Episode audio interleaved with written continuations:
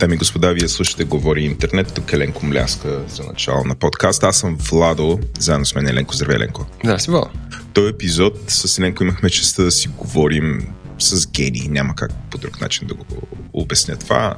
На книга епизода е за театъра с Явор Гърдев, обаче всъщност е за много повече.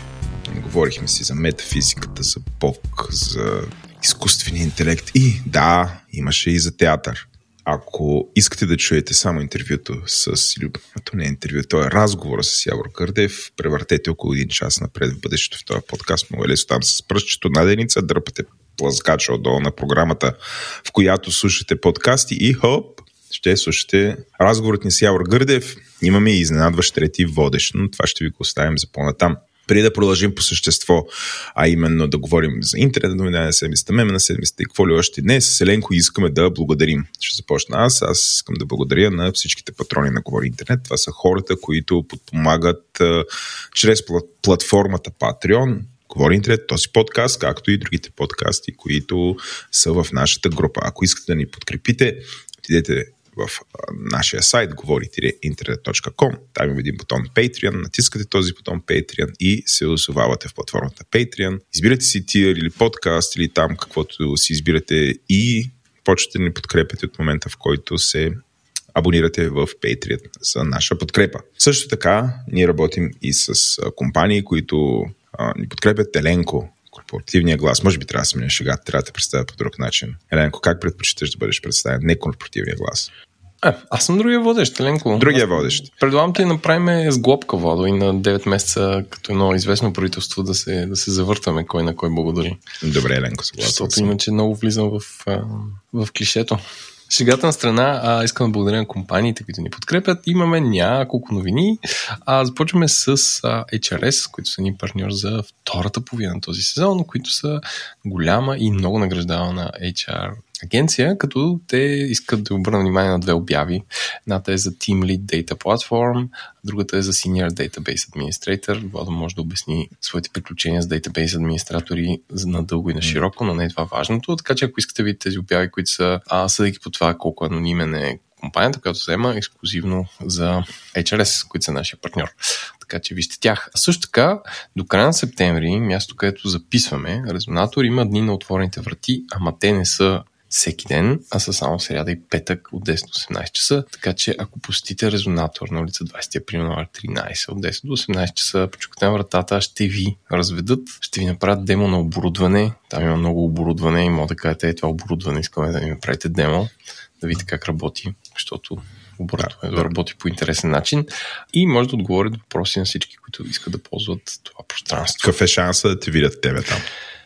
Според мен е около 70%. Дами и господа, на Еленко и на Панайотов от ден са им сложили една маса. Те работят. Тя си беше там, ние налазаме. Остави ме да създавам. Седно сте опънали килимче и ти си на килимчето. Човек не може тук рано сутрин да пусне една шека. Но да, има шанс да отидете да видите Еленко. Той си седи супер кротко и фокусирано работи по цял ден. И така като той като погледне напред, вижда кафе машината в далечината. Според мен това е рая за Еленко. Работи в пълна тишлина, до него е Панайотов, неговия верен другар в подкастинга и вече в далечината така има бар с кафе машина. Там може да си поговорите с Еленко, ако отидете в някой от деня на отворените врати. Обаче не го му говорите много, защото той има работа, аз отцял да ви кажа. Нали така, Еленко? Да, работа ли. В другите новини да благодарим на SiteGround, които ни подкрепят от самото начало, на компанията Dext, на Remixshop.com, където може да се запишете с код GI40 и ако не сте поздравили от тях, да имате 40% отстъпка, на компанията Merkle, които са един от най-големите създатели на e-commerce софтуер и на Brevo, което е маркетинг платформа за малки бизнес с малък екип в България. Това бяха дарностите. Владо, кое е интернет събитието на седмицата, което ти направи впечатление? Разбира се, извънземните в Мексико, Еленко. Владо умело използва моите бележки, за да си припише тази новина, но ако в последните 5 или 10 дни сте виждали една странна фигурка, която прилича да е от камък, с хуманоидна форма, с странни хълбуци, най-странната новина, която, ако това е истина, не съм завярвал по толкова банален начин да се появи, е на един журналист, който се занимава отдавна с уфология, представи на мексиканския сенат, конгрес, Да, на Мексиканския сенат. Две тела, които са намерени в пустинята Наска в Перу, които приличат на хора, но са доста по-малки и освен това той твърди, че са на 1000 години, които са тествани от тук и оттам. Те първо ще потвърдят дали истина, но аз седя това и им чуш, че всички сериозни новини, защото имаш Ал Джазира, Reuters, всички репортват това нещо.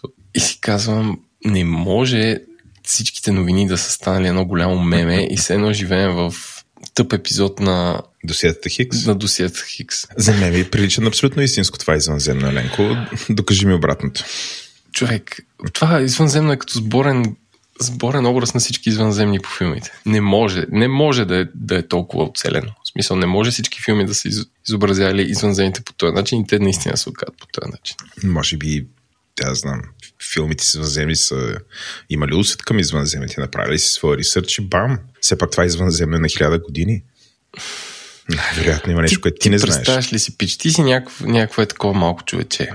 Така. Няма кораб, няма мораб. Биеш път, ако приемеме, че най-близката планета или най-близката звезда до Слънцето е на 4,2 светлинни години. Тоест ти направиш технология, която да може да се движи с скоростта на светлината или малко под нея. Емваш се, биеш път 5 години до тук, забиваш се в някаква пустиня и умираш там и не ти се запазва ни кораб, ни нищо, а твоето тяло е съвършено съхранено. Пич, има гръцки статуи от мрамор, дето са по-разрушени от тези извънземни, които са 3 см и са изцяло запазена хуманоидна форма. Това просто не може целият свят толкова да го вземат за мезе и аз рейджвам, че някаква такава фейк нюстина, само защото е представена в Конгреса в Мексико и се обръща толкова внимание. И ние да бяхме представили, да бяхме намерили ние на сам царичинското извънземно. Да бяхме фабриколи, да 3D принтнем нещо. Нещо да закопаем там, да го намерим в последствие. И ние имахме нашия шанс, ама не. Няма. Какво викаш да сме бели? Нацията се е побъркал. Търсят сензации.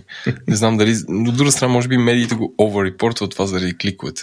И оттам да печелят пари от реклами. Google и Google са виновни. Какво ти кажа? Нищо не казвай. Като нямаш меме на седмицата. Нямам меме на седмицата. Но имам госта на седмицата, така че това малко ли е? Не, малко. Особено това гост разговор наистина прекрасен. Да. Добре, давай. Аз съм малко slow this morning. Какво да давам? AI новина на седмицата. Добре. Аз този път нарочно ти правя сечено и нямам кьорова AI новина. То не че е сечено, направо правя разнообразие на нашите слушатели. Окей. Добре, аз ще започна от това, Еленко. Ти пиеш ли Coca-Cola? Без захар пия. И без захар. Coca-Cola, да, монстър пия. Ама пак пял без захар. Да. Те по някакъв начин явно са притеснени от това, че след вече толкова много години, в които се обяснява как напитките с захар са вредни, като че ли младите хора, разбирай, тинейджери и по-млади хора са започнали сериозно да не пият такъв вид продукти и те се опитват да им го направят интересно отново, като разбирам от новина в CNN Business, защото редовно чета CNN Бизнес, понеже съм един бизнесмен. Така ти почва деня. Ставаш, хоп! Че Coca-Cola са започнали да правят такива ограничени серии, които се казват Y3000. Сеш как беше? Имаше едно време Y2000, сега има Y3000 Limited Edition. Като интересното тук е, че всяка една такава ограничена серия на продукти на Coca-Cola, която е с 0 захар и това вече го пише с огромни букви, всъщност по някакъв начин е участвал изкуствен интелект, за да я направи. Което така е намигване, че всъщност вкусът ще е различен и ще е нещо ново и нещо изненадващо. Дори са го написали, Еленко, ако отвориш новината и можеш да видиш на бутилчицата долу пише Co-created with Artificial Intelligence Zero Calorie Cola Futuristic Flavored Co-created with Artificial Intelligence. Такова нещо не бях виждал до сега. Ти дори не си правиш кола с твой интелект изкуствен там в офиса, да го търкаляте. Аз се си мислех, Еленко, може че... ракия да направиш с... Да! Ще продава повече. Тази ракия беше създадена с изкуствен интелект. Не знам, тук виждаме някаква такава хипермодерност, в която от една страна не мисля, че ракиите ще бъдат създавани с изкуствен интелект и там вината, според мен за винаги те ще си имат точно обратния трен, ще показват как там едни усмихнати мъже, по едни баири, по едни лузя, на едни залези берат едни гроздите и после едни девойки го тъпчат с крака и така. Той ще бъде изключително ръчен и крачен труд, за да се отделят именно от такъв вид продукти, в който пък трябва да са свръхмодерни, свръхекспериментални, свръхразлични. Виждаме това поляризиране реално и факт. Нямам идея доколко изкуствен интелект е допринесъл тук, но явно достатъчно, за да си струва Coca-Cola да го си го напишат вече и на бутилката. Така че изкуствен интелект излезе просто от езиковите модели и тук, където с тебе обясняваме някакви обичайните use case-ове, почва да влиза и в маркетинга, почва да влиза и при създаването на продукти за хранителната сфера или как да върка, хранителния отрасъл. Маркетинга. Добре. Това е новина, но нямаше как изкуствен интелект. Между другото, пак отново да благодаря на моя не толкова скрит продуцент Митко Нинджа, който ми помага с селекцията на тия новини. Втората новина, Еленко, Meta, компания, така, която с тебе редовно пердашим в този подкаст и между другото не сме само ние, то и Европейския съюз, то са другите медии, защото Meta много често за последните 4-5 години ни даваха повод за това, но напоследък Meta се опитват да си върнат този готин образ, който имаха само преди 10 години. Опитват се да си върнат това, че са добрите в играта и сега покрай изкуствен интелект, бидейки изоставащи, до голяма степен успяват да се позиционират като компанията, която е най-добра. Добра имам предвид, компания, която споделя своите разработки с независими софтуерни разработчици и изследователи и позволява всъщност огромните инвестиции, които ти правят в развитието на големи езикови модели, крайният резултат да бъде използван за комерциална дейност, дори той да бъде развърнат върху инфраструктура, която изследователя или бизнеса притежава и по този начин Meta всъщност да не получи нищо. Очевидно напоследък, не очевидно за мен, може би за някаква част от нашата аудитория, но те се справят изключително добре с езиковите модели. Техния Llama 2 и Llama 2 чат модел наистина са огромен скок спрямо предишната им версия, но по някакъв начин леко изостават спрямо GPT-4, езиковия модел на OpenAI. Но новината, към която съм сложил линк, е, че Meta са се заканили, че ще достигнат качество на GPT-4 при следващия техен модел, който ще изварят, който ще почне да го бачкат рано в 2024 и някое време 2004, наверно в Q1 или начало на Q2, той ще излезе, като от сега са почнали да изкупуват супер много видеокарти. Те от доста време, ние сме дискутирали как се стягат, каква е инфраструктура, пък какви мрежи, пък какви процеси, какво правят, това го разглеждахме в детайл. Но важното е, че буквално половин година напред във времето от сега ще се появи голям езиков модел с способността на GPT-4, което в момента е State of the Art модел, който само една компания го притежава, най-доброто от най-доброто, но сам до 6 месеца ще се появи свободна негова алтернатива с най-различни разфасовки, които всеки ще може да ги вземе и да ги използва както намери за добре, без да заплаща за това. Което е огромен ускорител за всякакви стартъпи, огромен ускорител за всякакви изследователи, по някакъв начин демократизира достъпа до изкуствен интелект. Този вид, сега ще използвам тази дума, enabler-и, на български как би го превел? Включватели. Позволятели, включватели. Enabler е спомоществователи. Не в финансов такова, но те спомагат нещо да се случи. Да. Този вид неща ще доведат до трансформацията на бизнеса и икономиката. Реално е изключително трудно да си представим как, освен че ще има този бум на стартъпите, което го хванахме с тебе още миналата седмица, новината за ръста на домените, които са .ai и бяха, дали сега пак, дали ще сгреша, Guila ли беше мястото. Да, бе, малко океански остров. Малко тихо океански остров. Да, но до дей домейните имат огромен скок и този тренд продължава. Средно 2024 ще може повече. Така че това е новината. Тя е огромна. Ни се дава, според мен, е достатъчно покритие и значение, но това е положението. Generative AI ще се превърне в commodity. Ще го има вграден в операционната система, ще го има вграден в електронните таблици. Всяка една компания ще си има собствен. И това драматично ще промени супер много бизнес модели. Основно свързани с обработката на данни или генериране на някакво съдържание. Така че да, ще гледаме. За сега не виждам подкастите как ще се променят, освен, че ще е по-лесно да бъдат индексирани и осмислени. И преразказвани. Преразказвани, да. Но да видим. Айде от мен аз малко. Айде, давайте. Вол, знаеш ли, че на държавни служители в Китай е забранено да карат Тесли? Не, Еленко. Не знаех, че още има Тесли там. Има. Причината е, че ги е страх да не ги снимат, защото Теслите имат камери и да не логват къде ходят и какво правят и да не ликват до американското правителство. Но тази седмица и миналата имаше много странна новина, която на шефа на Apple Тим Кук със сигурност има доста напрежонка тази седмица покрай представянето на новите iPhone-и. Но широк брой медии, Wall Street Journal, New York Times, имаха репорт буквално дни преди излизането на новия iPhone, че Китай ще забрани на държавни служители да ползват iPhone, което е от една страна това има втория най-добър пазар, най-голям пазар. От трета това поражда много несигурност в това техния пазар там.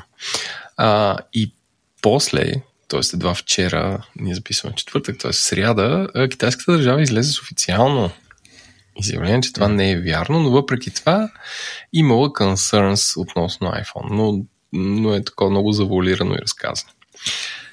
И тук всички малко си казаха какво се случва точно. Дали това е някаква кампания, дали точно в този момент се пуска това нещо. Аз не се съмнявам, че агенциите в щатите работят върху това да могат да следят, нали, да правят разузнаване с държавни служители в Китай, като им хакват телефоните, било то Android или iPhone-и, но ми се стори много, много странно. Това от тези истории деца по-скоро странни, отколкото нещо важно ще научите. Но това ми направи. Може ли да е някаква реципрочна марка? Ето виждаш как на Запада определени държави забраняват TikTok, Huawei имаше, продължа да има огромни проблеми с американското правителство. И виждаме как китайската държава малко по малко и тя почва да се озъбва.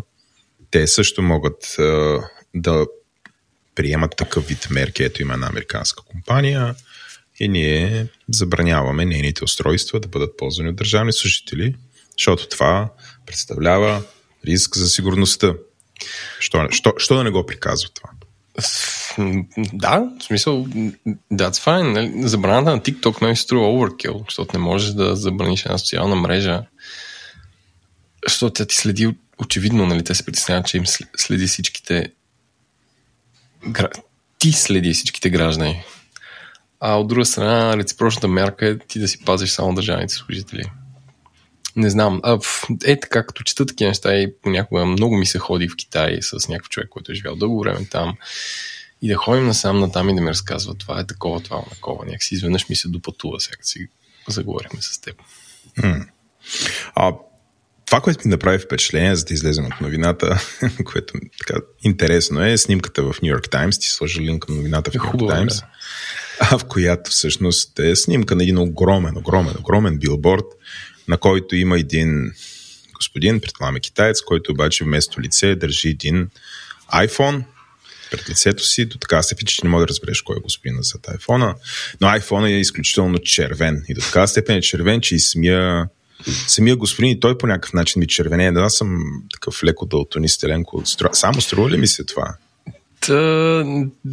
Да, червено кафени кафе, но то е снимка в облачен ден и тецето явно са малко изкривени. Да, но и в Китай телефона трябва да е дълбоко червен. Едва ли е случайно? Едва ли е случайно? Да. Така че това е. Нали, покрай това разбрах, че китайски държавни служители не карат Тесла, защото сигурно има шушо. Втора новина от мен. Компанията Google влезе доста сериозно в съда миналата седмица и има първото такова дело. До сега са ги съдили за какво ли не, но сега вече ги съдят за монопол. Както знаем в щатите, ако ти си изградиш монопол, ти правиш добра услуга, хората я харесват, я купуват, до така степен, че нямаш конкуренция, that's fine. Въпросът е, ако стигнеш до такъв етап, че с тази услуга и с това си присъствие на пазара използваш, за да правиш други неща. Тук е по-специфично, защото за първи път услугата търсене не струва пари. И това на американския съд е много трудно да отсъди, че за какъв монопол, след като хората не плащат. Нали, сега тук ние с теб може да скочим и кажем, те плащат с личните си данни, с това, че други компании не може да се развиват и така нататък и така нататък. Та в момента се разглежда и не е ясно как се развие това решение и какво означава за пазара, но това е подобно на решението на американския съд срещу Microsoft през 1998 година, която обявиха, че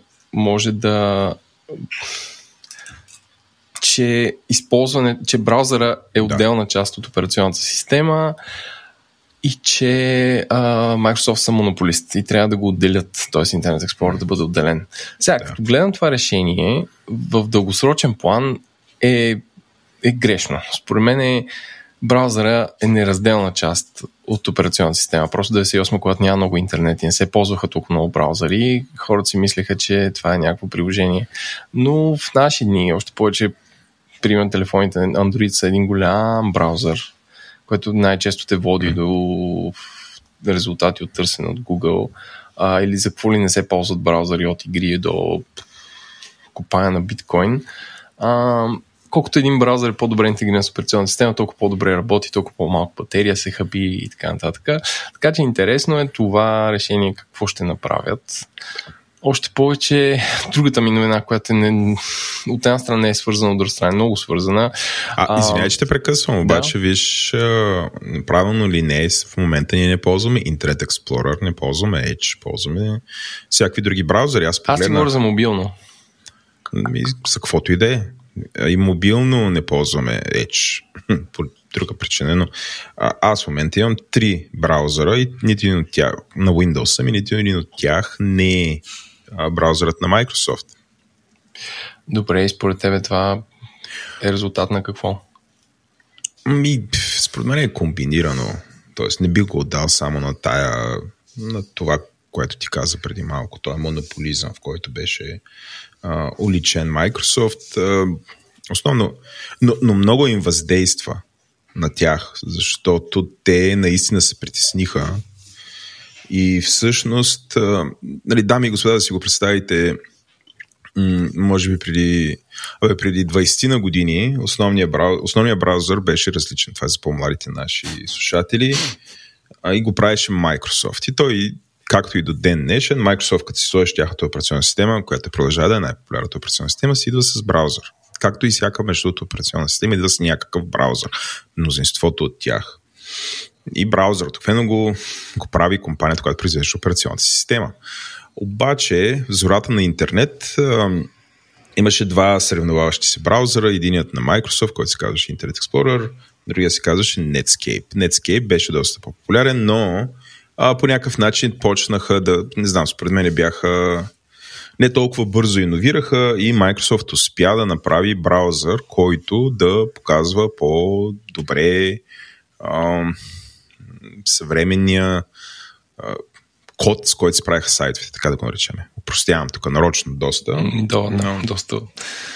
Да, но крайна сметка, да, по-добре се правиш от Netscape. Основно и то за дълъг период от време което направи така, че когато ти произвеждаш сайтове, ако си един разработчик на уебсайтове, да ги правиш и да се възползваш от възможностите, които браузъра на Microsoft ти предоставяше. И много хора започнаха да произвеждат уебсайтове си само за тая платформа, да не се опитват да ги правят и да работят и за Netscape, защото онзи браузър го имаше винаги в операционната система и позволяваше по-добри възможности. Нямаш нужда да правиш по-ограничени сайтове. Основно такива красиви финтифлюшки и с една технология, която се казваше и се казва Cascading Style Sheets. Това доведе до огромен монопол. Първо почти изчезването на Netscape и огромен монопол на Microsoft, който доведе и до това, което Еленко казва. Това решение. Резултатът от цялата тая работа е, че малко по малко този браузър, появиха се други по-популярни браузъри. Първо Netscape се трансформира в open source проект, който се казваше Firefox, все още го има Firefox, и малко по малко се народиха всякакви други браузъри. За да стигнем там до, съм сигурен, 2007-2008, когато Google пуснаха Chrome и успяха също да влязат в този пазар. Но, Еленко, аз предвид, че Microsoft, първо, че са Microsoft, до ден днешен идват най-големите разработчици на софтуер в света. Второ, имаха огромно превъзходство, чисто маркетингово, самата платформа и т.н. Те да загубят тая война, това няма как да стане, ако по някакъв начин вътрешно не са решили да не да я загубят, ами по някакъв начин да неглижират малко разработките на Netscape. Те обаче го направиха, не просто го малко неглижираха разработките, драстично неглижираха за разработките, с които всъщност ускориха и смъртта на този браузър. И вече докато се усетя, че някакси интернет им е много важен отново, вече Google бяха влезли там, мачът беше свирен. Така че те са в тая ситуация, в която се опитват в момента, изкарвайки просто по-добър браузър, вързвайки го с операционната система, използвайки такива леки мръсни трикчета, в които той ти е подразбиране браузъра и много трудно го сменяш, това няма някакъв удобен интерфейс и нямаше в новия Windows такъв удобен интерфейс, че пък като решиш да смениш браузър, какво си казвам, сигурен ли си, че искаш да го смениш? При всеки апдейт казва, пробвай, да, ще кажа. Е, такъв тип неща постоянно правят и въпреки това хората правят дори начинаещи потребители знаят, че като имат нов компютър, отварят там браузъра, пишат Chrome или Firefox или каквото пишат, теглят този браузър и го използват, не разчитат просто на стандартния браузър. Това продължава до ден днешен. Според мен е така доста поучителна история. Еленко, аз не би го дал само на регулация, но според мен регулацията подейства като един... мотивира Microsoft всъщност да не развива или да не продължава да се възползва от тази огромна предмина, която имаха с браузърите, защото наистина ги беше страх, че ще много регулации, че може да ги разцепят на отделни Microsoft, и където беше тръгнал този разговор. И едно е Европейския съюз тук да колобява, друго е вече регулаторите в щатите да се задвижат в тая посока. Така че да, това се случи. Ето малко история на браузърите с Людмила Попова. В мобилната... Microsoft, техният браузър беше станал доста тежък и въпреки, че е част от операционната система и ползваха ни проприетарни технологии, дето казаха ActiveX, където не можеше да работи на други браузъри или други операционни системи, което изкриви уеба. Като цяло хубаво е да има отворени стандартите, да се спазват всички, които правят браузъри, което more or less сегашните модерни браузъри го правят. Но това, което се случва и свързаната ми друга новина, освен, че правителството на САЩ разследва Google за монопол, защото във всички браузъри те по един или друг начин са търсенето по подразбиране, като включително ги разследват за това, че плащат $20 милиарда на година да са дефолтния браузър за iPhone. А пък, от друга страна, защо аджеба не разследвате Apple за това, че вземат $20 милиона на година, използват монополното си положение в САЩ на провайдер, мобилна платформа, за да енфорсват това положение. В смисъл, че кой е виновен? Той дето взема парите или той дето дава?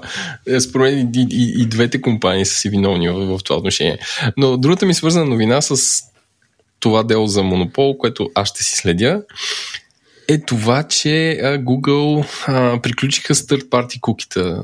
Това са малките файлчета, които казват на кой сайт сте били и какво сте правили. Тоест, ако Владо посети Амазон и после отиде в Емак, на теория може да получи реклами на нещата от Амазон, защото се сервират примерно от Google и Google знае, че преди малко са били там.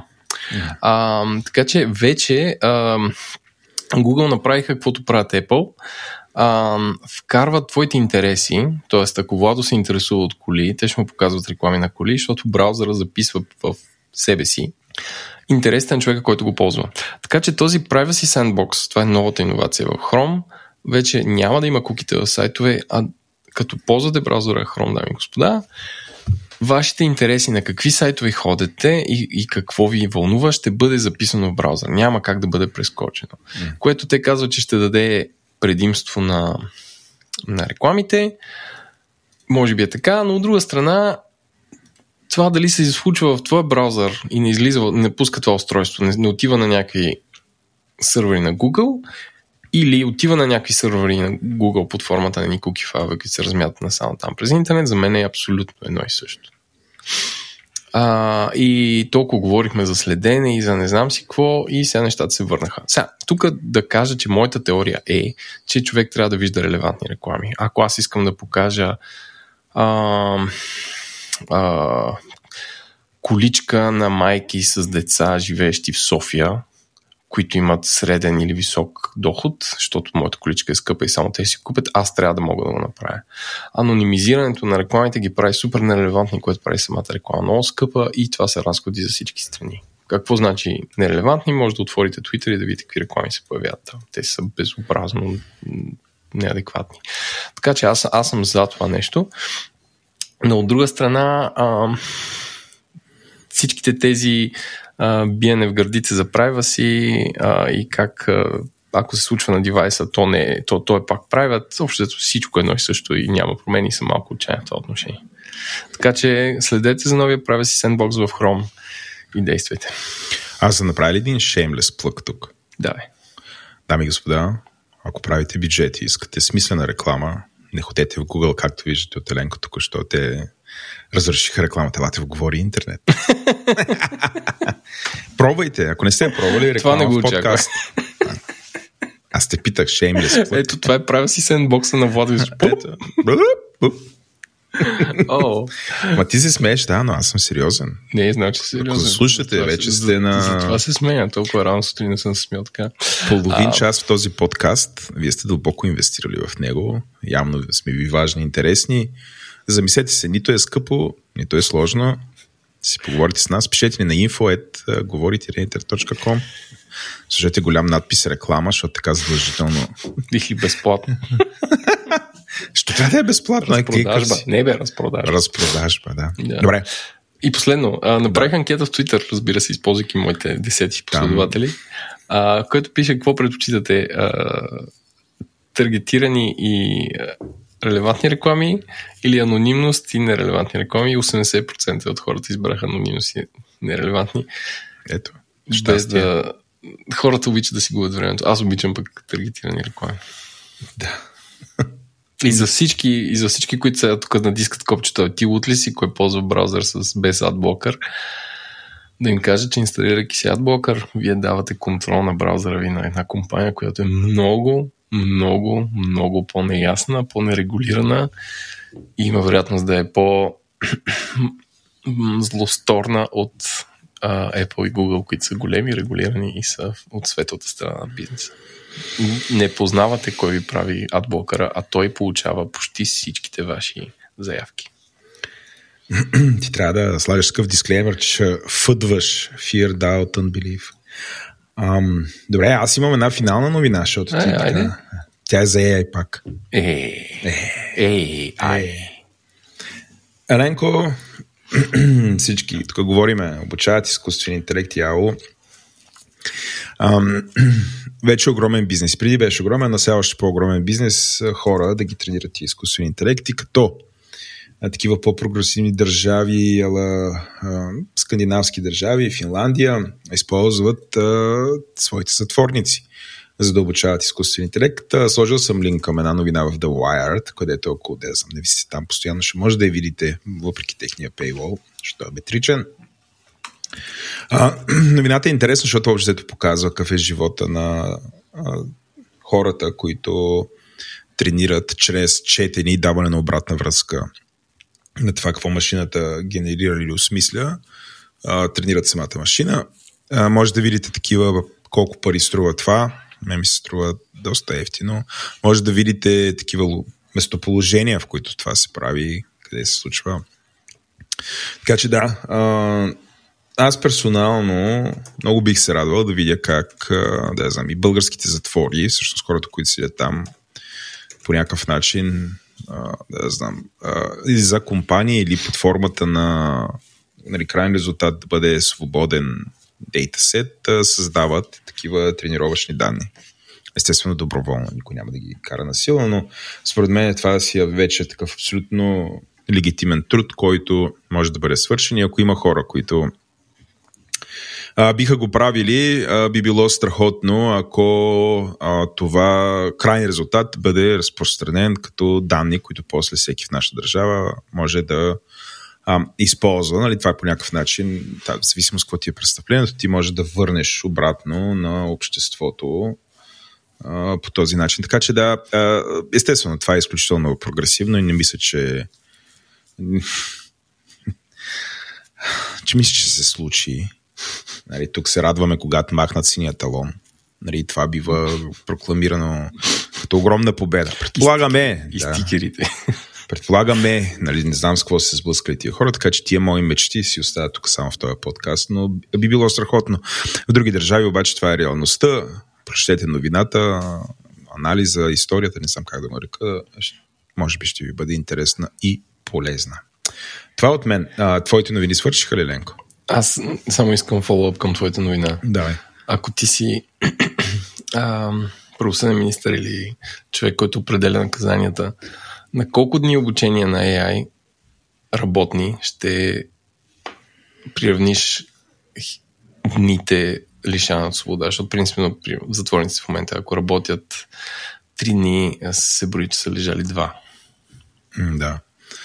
Ами, не знам, според мен е същото. Това е работа. Стига да бъде правена както хората. Нали, сега това, което предлагам, по някакъв начин изглежда, да, много логично, хайде да го направим, защото да не го направим. От друга страна, сигурно ще има хора, които ще бъдат притеснени и ще, нали, притеснени от вида на тези хора, които са в затворите, са нарушили закона, пък ние ги оставяме да обучават изкуствен интелект, който после ще има някакво отражение върху нас. Може би тия хора, които са в затвора, те нямат моралните и етични качества да бъдат обучители дори на изкуствен интелект. Така че това, всъщност това е много голяма тема, за която нямаме време в момента да си говорим, която може да обсъдим от всякакви такива гли някой път с някой, на който му се говори по такава тема. Ще направим епизод, който е фокусиран върху обучението на изкуствен интелект и всичките му неща. Ако вие имате интерес в тази тема, пишете на info@govori-internet.com, ще си говорим по тази тема. Предам ти, Еленко, да минем, да минаваме към какво си купих и окей, бам-бам. Давай ти си. Най-сетне, Еленко, най-сетне. Си купих кейс за моя телефон. Научи си урока. Да. Сега тук пак хората ще му питат, ама Владо, да не си счупил пак храна? Не, не съм. Обаче не искам да го счупя пак и след като разказах колко там успешно подмених и на практика телефонът ми е като нов, държа да бъде, да бъде така. Та инвестирах в кълъв, който не е от AliExpress за 3 лева, ами е всъщност доста скъп кълъв, като пълен тапак си го купих от магазина на Google. Не ви препоръчвам, защото после го намерих от производителите, които си имат сайт също и там е на, не знам, почти на половина цена, ако не греша. Но абстрахирайки се от цената, искам да похваля марката Bellroy, която ми попадна само защото те, Еленко, са работили директно с Google. И по спецификация на Google са направили такъв кълъв. Т.е. Google са казали, ние не може да си направим кълъв, което е разбираемо. Е, по принцип този кълъв струва 49 евро и продължава да бъде продаван за такава цена на сайта на Google. Но в момента е отстъпка е 29 евро, за да видиш разликата. Аз се опитвам, значи, да, господа, ако шумя. Да, не просто ако мега шумиш, да, аз извади нещо. Извадих нещо, Владо, за да му покажа несерчето, което съм ревюирал многократно в този подкаст. Е също същата марка, така че горещо препоръчвам. Да, те са австралийци. Малко са overpriced и настават. Сега, какво значи един... Щото е кълъв? Е хубав. Първото, наистина, това е кълъв от кожа, който е направен изключително тънко. Въпреки това е поддържа wireless зареждане, което ми беше някакво притеснение, че ще е някакво по-тъпо. И по такъв начин е измислено от Google, че от една страна максимално ти пази екрана, но да можеш да продължаваш техните жестове, да я съвместим с тях, защото аз съм свикнал по определен начин, като работя с телефона, давам напред-назад, което е един определен вид замахване върху екрана на телефона. Този кълъв го позволява това. Искрено се съмнявам, че някой, който си седи в Китай, вижда телефона и там прави нещо с силикон, минава такова мислене, нали, за кълъфа да му е съвместим. От друга страна, този кълъф е изключително скъп. 100 лева да дадеш за кълъф е много. Но да, не знам. Не съжалявам, защото пък после да дадеш 500 за екран и ремонт, пък не е ефтино също. Така че да. Искам да кажа, че ти личи ти, че си нов в света на кълъфите за телефона. Нов съм. Защото се плашиш от 50 евро. Нов съм. Аз по принцип не си купувам, не ги изтървам, но този телефон на Google е с стъклен екран отзад, Еленко. И този стъклен екран с стъклен гръб и ми е по-хлъзгав в ръката и пада. Но няма да пада повече. Нося го, не го усещам като някакво масивен телефон, не ми загрузи телефона така. Тоест, ти знаеш моята критика, че си купувате, особено с iPhone, които са изключително красиви телефони, и си купувате супер красивия телефон и после бива облечен с някаква, не знам, с нещо и той на нищо не мяза. Да, още повече няма смисъл от цветовете. Да, като 99% от телефоните, които виждам с кейсове. Тези дет не ползват, ги виждам като някакви големи хазартчии. Mm-hmm. Speaking of coffee, и аз миналата седмица си купих нещо, което много отдавна иска да си купя, но цената му беше абсолютно непосилна, но в един немски сайт си намерих кожен кълъв за компютър, който е като буквално един плик от две парчета кожа, които са залепени, и това е оригинален кожен кълъв на Apple, които спират да правят кожа, както разбрахме на техния keynote от тази седмица, защото искат да са sustainable, което може би има смисъл. Така че съм си купил последния кожен кълъв на Apple за MacBook, в случая 16, който е изключително добре направен и... Купи повече, брат, и ги продавай след това. Купи повече и ги продавай след това. Не бих. Но да, супер комфортно е да си носиш компютър по този начин. Може би има някакво ниво на защита, което е малко по-високо. И да, това е. Това е. Да, това е. Носете си компютрите в кълфи. Също в раниците, както аз. Добре. Ти имаш още едно нещо? Не. Не? Добре, дами и господа, минаваме към разговора с Явор Гърдев. Той почва от сега да ви предупредя изненадващо, защото не се хвърляме директно върху театъра, но обещавам ви, задължително трябва да го чуете целия. Казвайки всичко това, оставяме ви с Явор Гърдев. Приятно слушане! Благодаря ви, че станахте във втората част на шоуто. Аз съм Владо, заедно с мен, разбира се, Еленко. Здравей, Еленко, любимият ми актьор. Владо. И другия ми любим актьор, изненада, Димитър Панайотов е с нас. Здравей, Митко. Здрасти, Владо. Отдавна не сме се виждали. Така е. 15 кила си качила, разбрах. Не казваш нищо. Това е любовта. В смисъл, захранва хората с добри идеи. Сега не сме се събрали да си говорим за актьори. Не само, всъщност. Събрали сме да си говорим за театър и да си разкажа ли историята, Еленко? Ако не дропнеш Интерспейс, тук аз си тръгвам. Трябва да дропна Интерспейс. Първата ми работа е сериозна. Някога работих в Интерспейс, както може би голяма част от нашата аудитория знае. И тогава за първи път имах допир с артисти от всякакви калибри. Не знам дали така право се каже. И разновидности. В принцип аз съм учил публична администрация, излизам там, завършвам публична администрация и рядко попадам в един Media Art Center и там правят NetArt, WebArt, комуникират си с хора, които се занимават с театър, рисуват картини, скулптури, не знам си. Това за мен беше абсолютно... не знам си представя.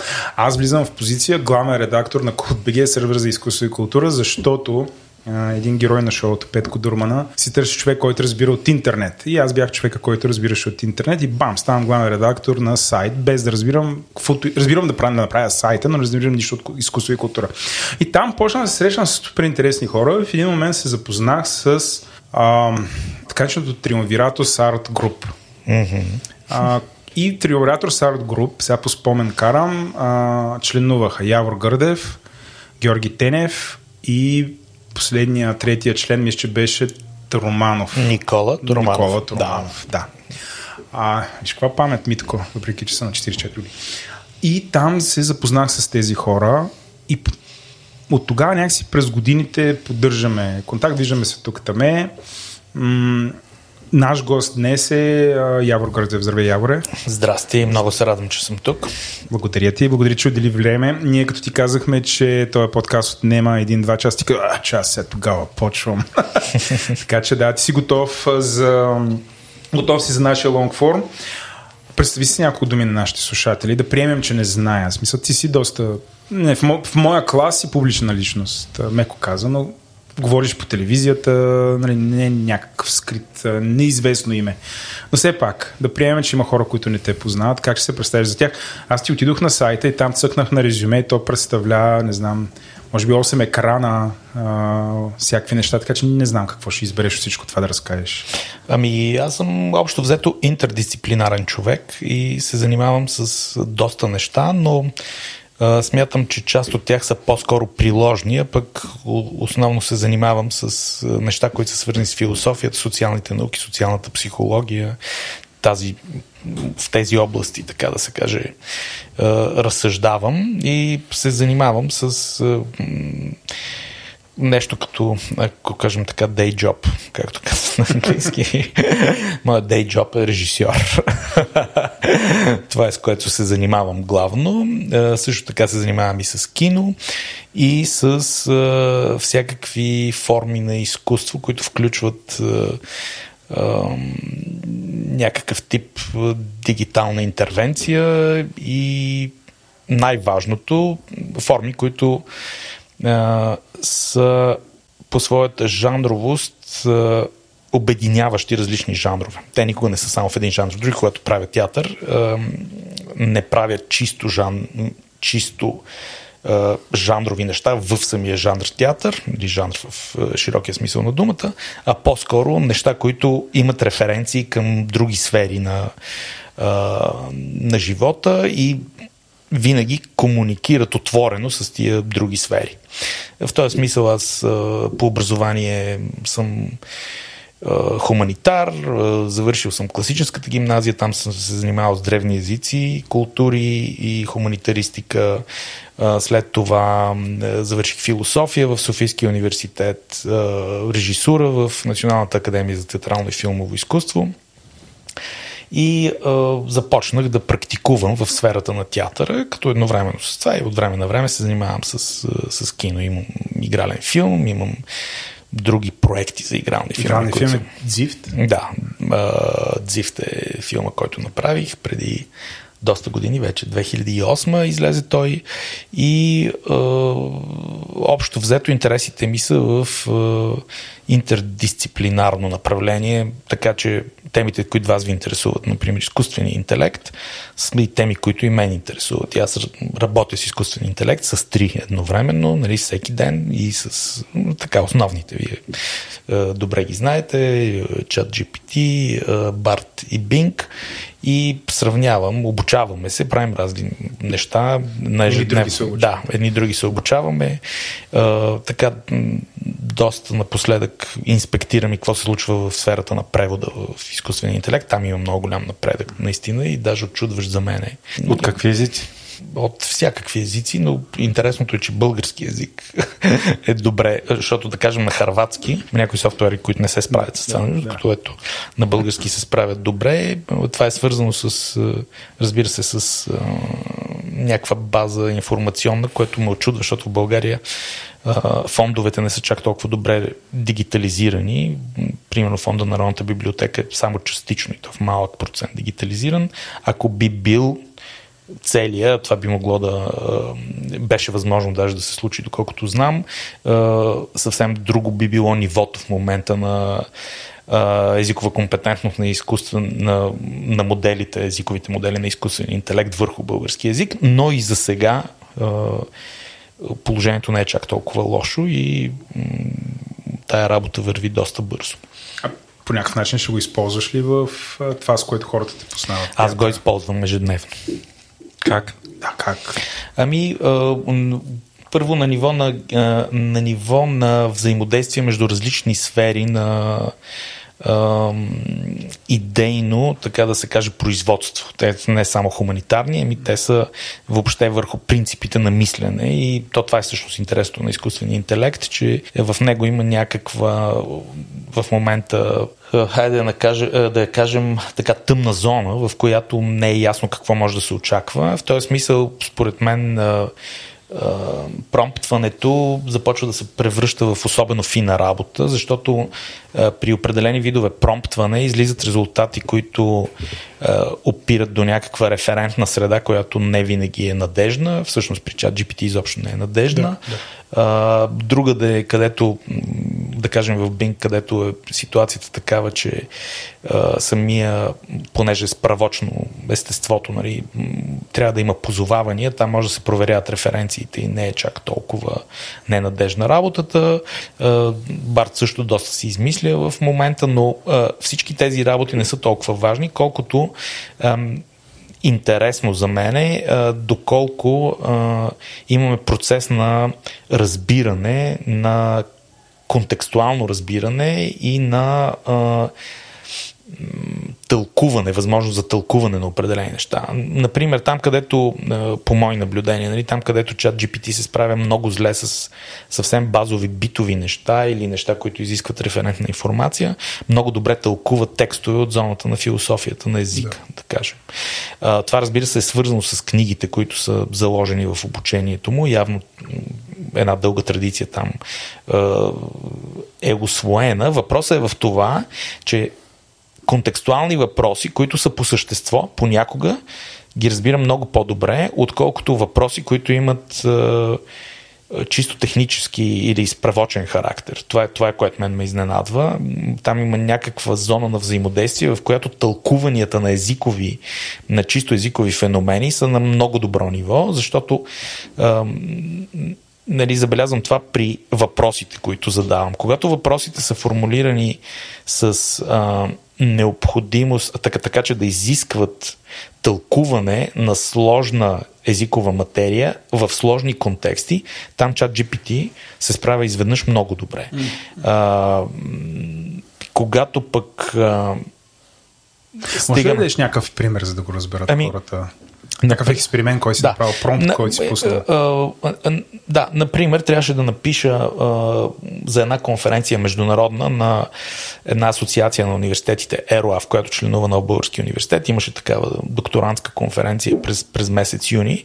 Трябваше да напиша, бях заявил, че ще напиша един доклад и исках да видя как разбира, той беше на английски, тя се случваше на английски тази конференция, исках да разбера дали изкуствен интелект разбира някакви неща, които аз пиша и му казвам, разбираш ли това и това? И той казва, да, разбирам го много добре и започва да го тълкува изцяло в терминологичната зона на философията на езика, където той е тематично разположен и го тълкува през автори, които са в традицията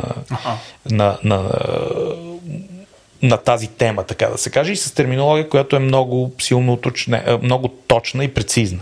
Yeah. И той не само разбира това, с което го промптвам, а то не е цитат от някъде, то е тема, така да се каже, на някакъв доклад, който тепърва се произвежда. Въпросът е, че той съдържа в себе си два термина и тези два термина изкуствен интелект ги разполага в цялостната традиция и цялостния дебат в зоната на философия на езика и ги тълкува според разбирания, които вече е усвоил от автори, които са в тази плоскост. Да. Например, в случая, нали, в плоскостта на Джон Остин, на Сърл, на Дерида, на Бътлър, такива автори. Тоест, той разбира и аз разбирам, че той е прочел определени неща и може според... Тоест ти по някакъв начин ги възкресяваш тези хора и тълкуваш неща, ще получаваш тълкуване в техен стил, в техен контекст. Аз така разбирам. И това ти е интересно. Да, и това в контекста на дебата, който е оформен от тях, който е много дълъг дебат и който общо взето стои в и основата на разбирането на езиковите модели на изкуствения интелект, защото това е лингвистична тематика, но лингвистична тематика поставена в философски контекст, което е още по-сложно нещо. Защото то не се отнася само до информацията, а до преноса на власт чрез информация, например, или до действие чрез информация, които се провеждат през език, които не са точно материя само на информационната зона, а на нещо, което я надхвърля, на неща, които вече опират до социология, политология, такива социални науки, общо взето. И там той разбира много добре и тълкува много добре неща, които му се подават. Предишният епизод беше за картите Таро. Сега дръж се. Няма да си говорим за Таро, но там си говорихме с друг възпитаник на класическата гимназия, Иван Гинев. Той е дизайнер. Известен български дизайнер. И нали, там си говорихме за семиотика, нали, картите Таро, през които може да се свържи с подсъзнание. Такъв тип неща са. И си говорихме за това всъщност изкуствен интелект може ли да ги тълкува тия карти, защото нали, ти по някакъв начин си по-скоро оптимист не за картите Таро, пак да кажа, но ти използваш изкуствения интелект, за да получиш по някакъв начин ъгъл на мислене от хора, които отдавна, предполагам тези хора, които са създали тези трудове, не са вече между живите. И ти благодарение на езиковия модел, който изчел техните трудове, на практика можеш по някакъв начин да не знам, да се докоснеш и да видиш как те биха тълкували нещо, ако бяха живи сега или би се обърнал към тях. Нали, ако те разбирам правилно, ако не... Едно малко уточнение тук. Малко ме съмнява, не ме съмнявам и по-скоро забелязвам, че в синтезирането на идеи е малко тромав все още изкуственият интелект. И той тромав, в смисъл, че той възпроизвежда клишета, които могат да бъдат предвидени. Тоест, той параметър predictability работи в обратна посока. Както изкуственият интелект би могъл да тества един текст по отношение на параметъра predictability, така и някой, който е в контекста, имам предвид човешки субект, който е в контекста на определена тема, може да тества обратно изкуствения интелект и там има известни проблеми в синтеза на нови идеи или на някакво съдържание, което може да се нарече оригинално. Това не може да прави добре. Той прави общо взето калки от калкира неща, които може да каже, да, ясно ми е от това, което казва, че той е чел това, че той е чел това или че е трениран върху това, но собствено производствена зона, именно тя е пълна с клишета, като с поезията. Както като му дадеш да напише поема, все пак тук говорим на английски, защото е много слаб на български в това отношение, като дадеш различни промптове 4-5 пъти, може да хванеш модела, по който той ги възпроизвежда и всъщност матрицата има модел. Да, точно така. Матрицата става ясна. И това калкиране, как да кажа, той няма преоценка на повторяемите клишета или на матриците. Той ги възпроизвежда без да ги преоценява, което е нещо като креативен проблем за сега, така да кажа. Но в тълкуването много добре разбира на базата на това, с което е трениран, контекстуално изказвания, изречения или цели текстове, които сами по себе си носят някакво съдържание и добре ги тълкува. И това за мен също е изненадващо, защото разбирането, херменевтиката също е много сложна работа, особено когато тя е положена в някакъв контекст. И не знам как се случват тия невронни, какво се случва, какви са взаимодействия в невронните мрежи. Разбирам, че и много от създателите не разбират до край. Все пак е невронна мрежа. Но, точно така. Има много голям такъв момент на непредвидимост, но факта, че тълкува правилно тези неща в контекста, е наистина забележителен, защото всичко досегашно с което аз съм имал, разбира се, към което аз съм имал някаква причастност или някакъв досек, а аз съм все пак юзър, нали, нямам някакъв по-дълбок достъп, е несравнимо по-добро. Тоест, изкуственият интелект е несравнимо по-добър в сравнение с това. Да ти върна обратно на мой въпрос, свързан с старото, защото там всъщност картите старо те са ограничени на брой, ясни са техните символики, има страшно много информация как трябва да бъдат тълкувани, има супер много тълкувания, но всъщност с Иван Гинев прекарахме доста време да обсъждаме, всъщност ще може ли изкуственият интелект да тълкува един вид да интерпретира всички тия символики спрямо въпроса или там какво да се търси, така че да може да даде разчитане на картата близко до както човек ще го да разчете. Абсолютно разбирайки, че до голяма степен гледането на таро е интуиция на гледащия, а пък изкуственият интелект до голяма степен той също е интуиция, що е много по някакъв начин е също като с на Канеман първата система, т.е. рептилния мозък на човека, който е базиран исторически върху някакви там основни системи за оцеляване. Иван Гинев беше на мнение, не можах да го, колкото да говорих с него, да го убедя. Той е на мнение, че изкуственият интелект, понеже няма душа, никога няма да може да интерпретира символите по такъв начин, както човек. Тук стигнахме до душата, до вярването и какво ли не. От твоя опит, който ти сега сподели, ти съгласен ли си с него? Или въобще, че един вид ти каза това за матрици, т.е. той очевидно не разбира и повтаря някакви шаблони, но пък се ориентира в контекста. Трябва ли му душа, за да стане по-добро? Сега, ако ще влизаме до първите въпроси на метафизиката през изкуствения интелект, темата става особено сложна, но нещо тук не разбрах в началото и то беше с рептилния мозък. Значи, Канеман има два мозъка. Единият е рептилен мозък, това е мозъка, който сме придобили, в който и до момента управлява инстинкти, страхове. Той ни позволява да взимаме много бързи решения, но понякога грешни. Класическия пример, който се дава, ходиш в гората, виждаш периферното си зрение нещо оранжево и почваш да тичаш, защото то ти казва, може би е тигър и ти почваш да бързаш. Инстинкта е там. Вече големия ни мозък, там е рационалното мислене.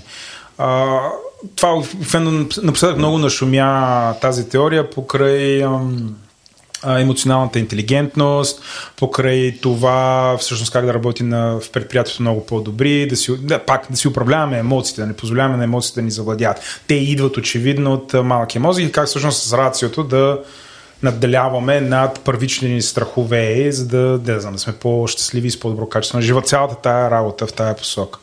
Тоест това е много популярна психоложка теория, не е мамбо-джамбо.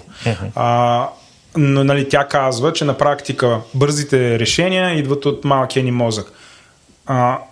Сред тези, които изследваме изкуствения интелект, има почти универсално съгласие, че големите езикови модели в момента много приличат на този рептилен мозък, защото те са базирани върху просто опит, който машината е прочела без много-много да разбира, но е прочела страшно много текст. Има алгоритъм, в който да си създаде някакви, наричаме ги тегла, т.е. някакво знание да се създаде в невронната мрежа, без някой реално да знае какви тегла си е създала машина, т.е. ти много често се изненадваш.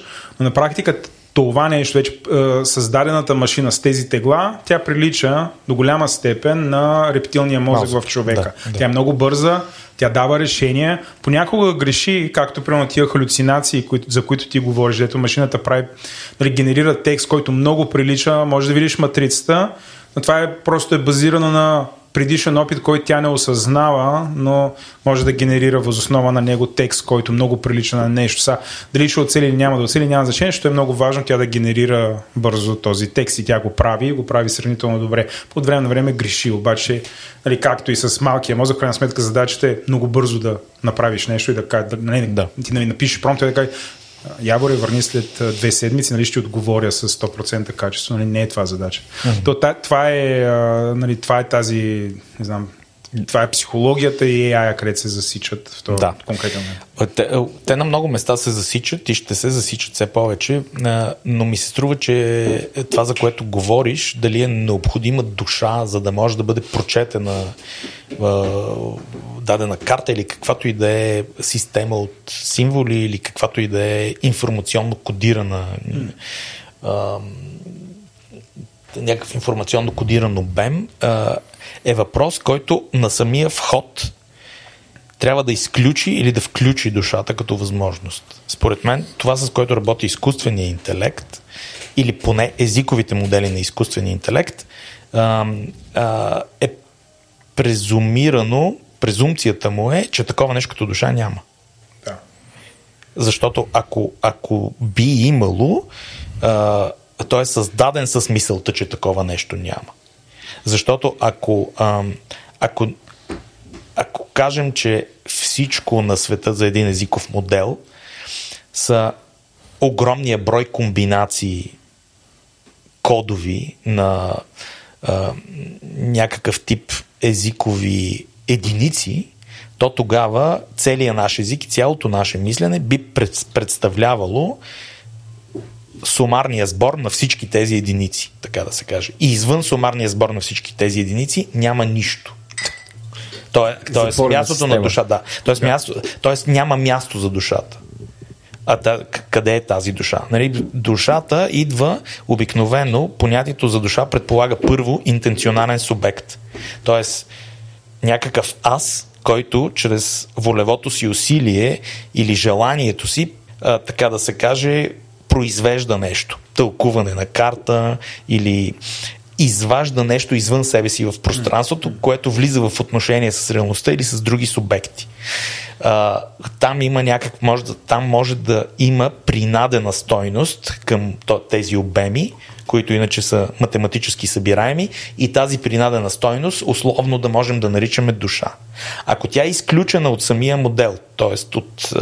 от начина, по който с изкуствения интелект се работи, то страха от това, че тя може да възникне, нали, това е всъщност страха от изкуствен интелект, че там може да възникне субект на интенционалност, която да реши да затрие създателите си, например. Този най-основен базов страх предполага, че творението, ако мога така да го нарека, творението в онзи смисъл на иврит брешит, така наречения, оня вид творчество, който създава човека или създава одушевеното същество, може да бъде случайно възпроизведен от човека или не случайно, системно възпроизведен от човека, онова нещо да стане субект, да понесе душа, да стане интенционално, да има своя воля собствена и да започне да ни затрива или пък облагороди или каквото си иска. Защото тогава то се превръща в нещо одухотворено, създадено по подобие на онова, което на иврит се нарича именно с това име творение, но творение в един особен смисъл, защото думата на иврит е само такава, че Бог може да твори по такъв начин. Глагола за човек, кога твори, е друг. В другите езици не е така, но там е така. Там глагола, който се употребява за това творение на човека, е различен от това как човек после твори. Сега, дали тези, които създават изкуствен интелект, са успели да направят такъв вид творчество, което да наподобява онова на Бога. Тоест да се предполага, че там има одухотвореност или душа, дори в тесния психологически смисъл на думата душа, е нещо, което не влиза в момента в модела на изкуствен интелект, дори в презумпцията му. Защото в презумпцията влиза именно онова, че ако ние съберем пълния сбор от всички езикови актове, единици, сигнатури, индекси и прочие неща в езика, ние ще получим всичкото на човешкото познание. И тогава то ще може да мисли чрез този модел. Ако се окаже така, всъщност ще се окаже, че човешките същества единствено итерират, както се казва в литературата, и повтарят модели, които са преди тях, и единствената власт на човека, както казват философите на езика, е да преоценява във факта на възпроизвеждане, на говорене, както аз говоря сега, собствената власт или собствено творческия момент на говорене да е само в преоценката на вече налични езикови модели. А това не е ли една от най-големите философски теории, че всичко вече се е случило и ние наистина само го повтаряме?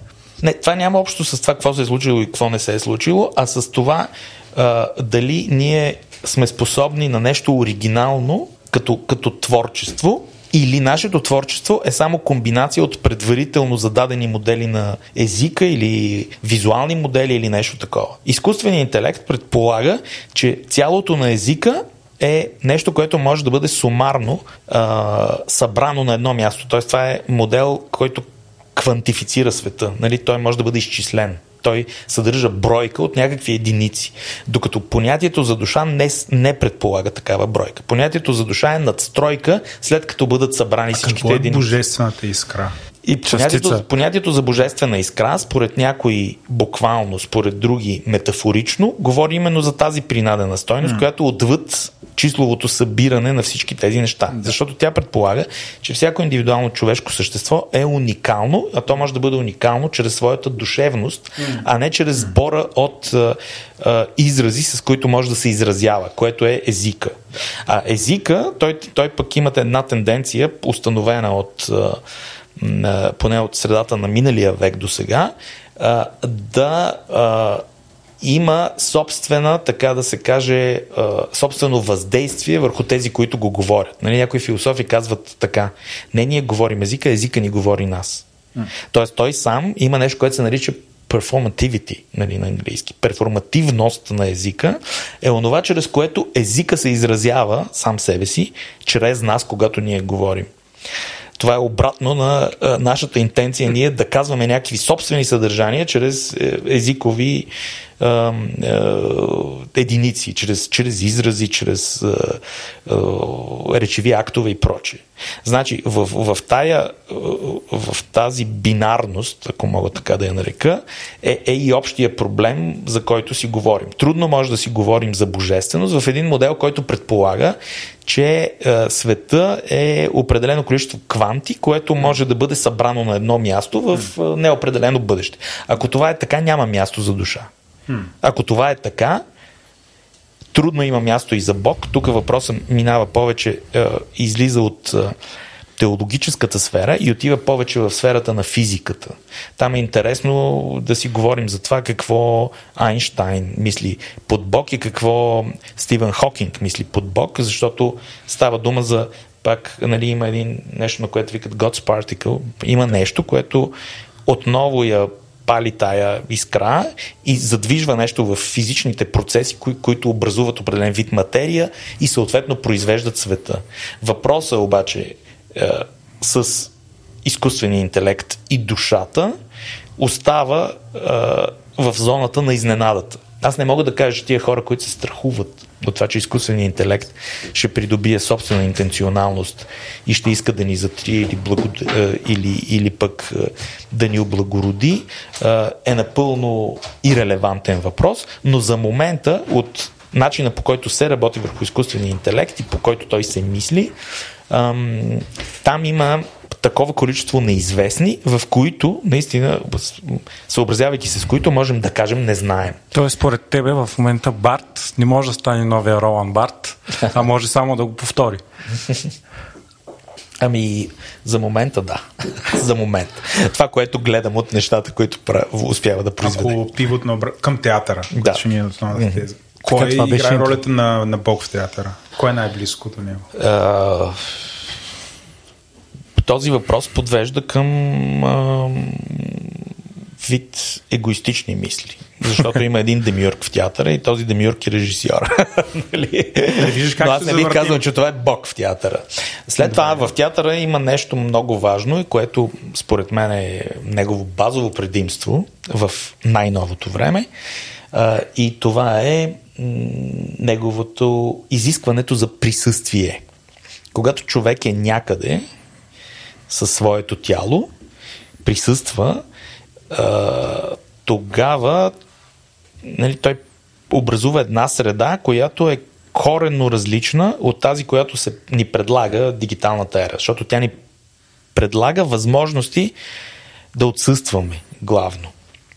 Тоест ние можем дистанционно да извършим и лесно с кликове и така нататък опосредени неща. Неща, които чрез някаква рационализация могат да бъдат направени много по-лесно, отколкото бяха правени преди, но не изискват присъствие. В някои сфери това е чудесно. Например, аз съм голям, изключителен поддръжник на необходимостта много бързо да бъде дигитализирана да бъдат дигитализирани определен брой административни процедури в държавата, при които да не е задължително ние да се срещаме с човек, за да ги извършваме. Те са тривиални процедури и някои казват,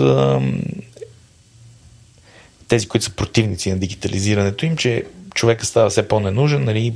Той ще излезе от тези сфери, той ще стане много ненужен и в други сфери. Но това са тривиални сфери. Някои хора казват, дори в тривиалните сфери, дори да е по-трудно, трябва да бъде задържано човешкото присъствие. Дет се казва, дори когато една служителка в лошо настроение ти прави проблеми за някакъв документ, това е един вид социална интеракция, която трябва да се запази в обществото, защото колкото повече изчезват социалните интеракции, толкова по-лошо. Хората полудяват, защото те са най-малкото еволюционно, не бих казал програмирани, ами еволюционно свикнали или навикнали на контакт помежду си.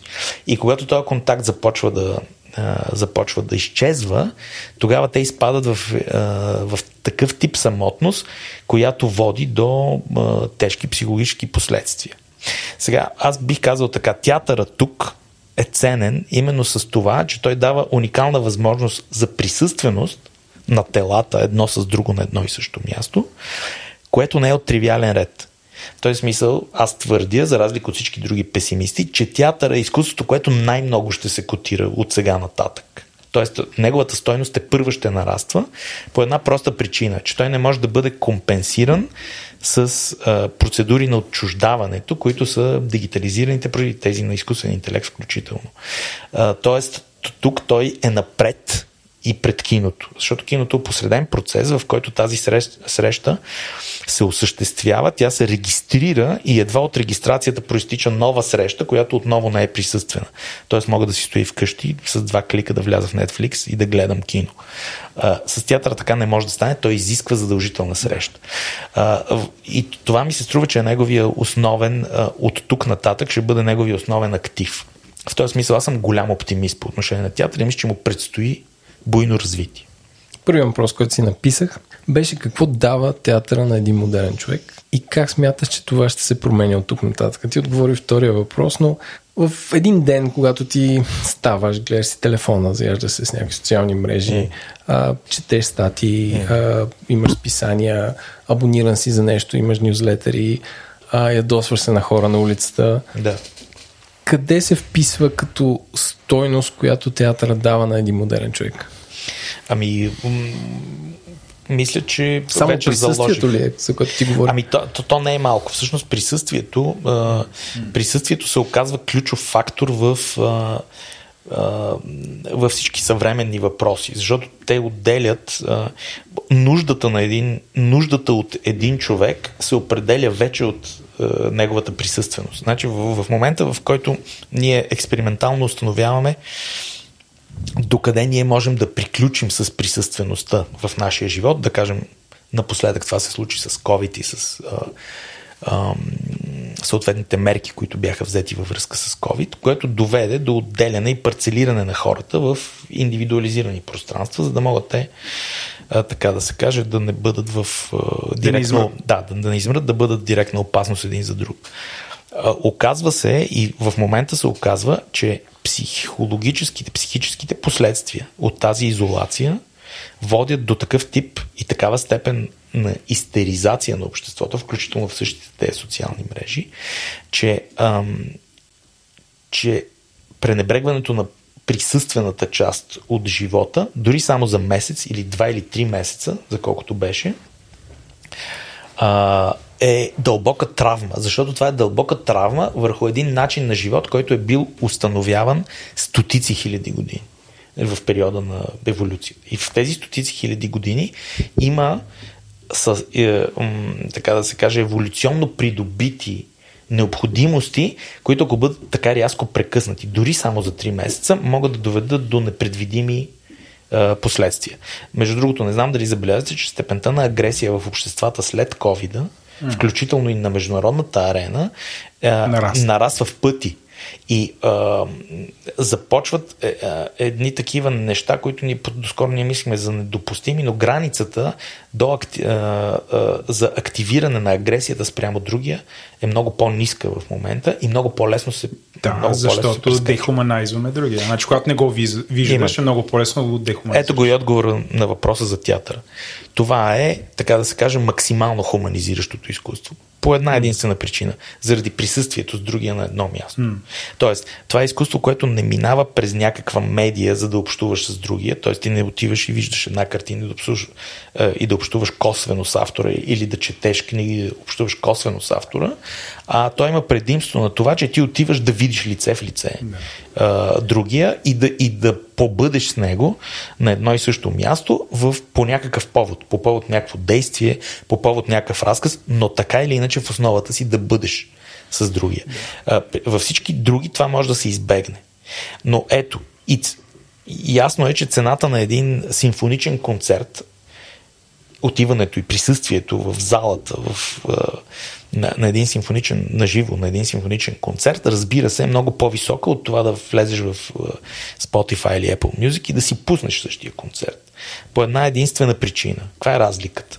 Не, че качеството на звука ще бъде задължително по-добро в присъствен вид. Въпросът е, че в присъствен вид ти ставаш свидетел на раждането на тази музика, на нейната актуализация, ако мога така да се изразя, пред очите си от други хора в присъствен план.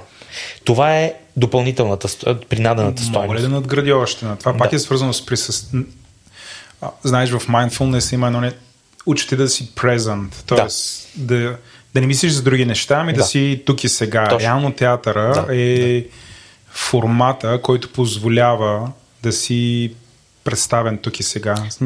Не си проверяваш телефона, нямаш никакви неща, които те разсейват, никой не си говори с теб, не се очаква нищо друго. Ти на практика не знам, правиш ultimate immersion с това, което се случва на сцената. Точно.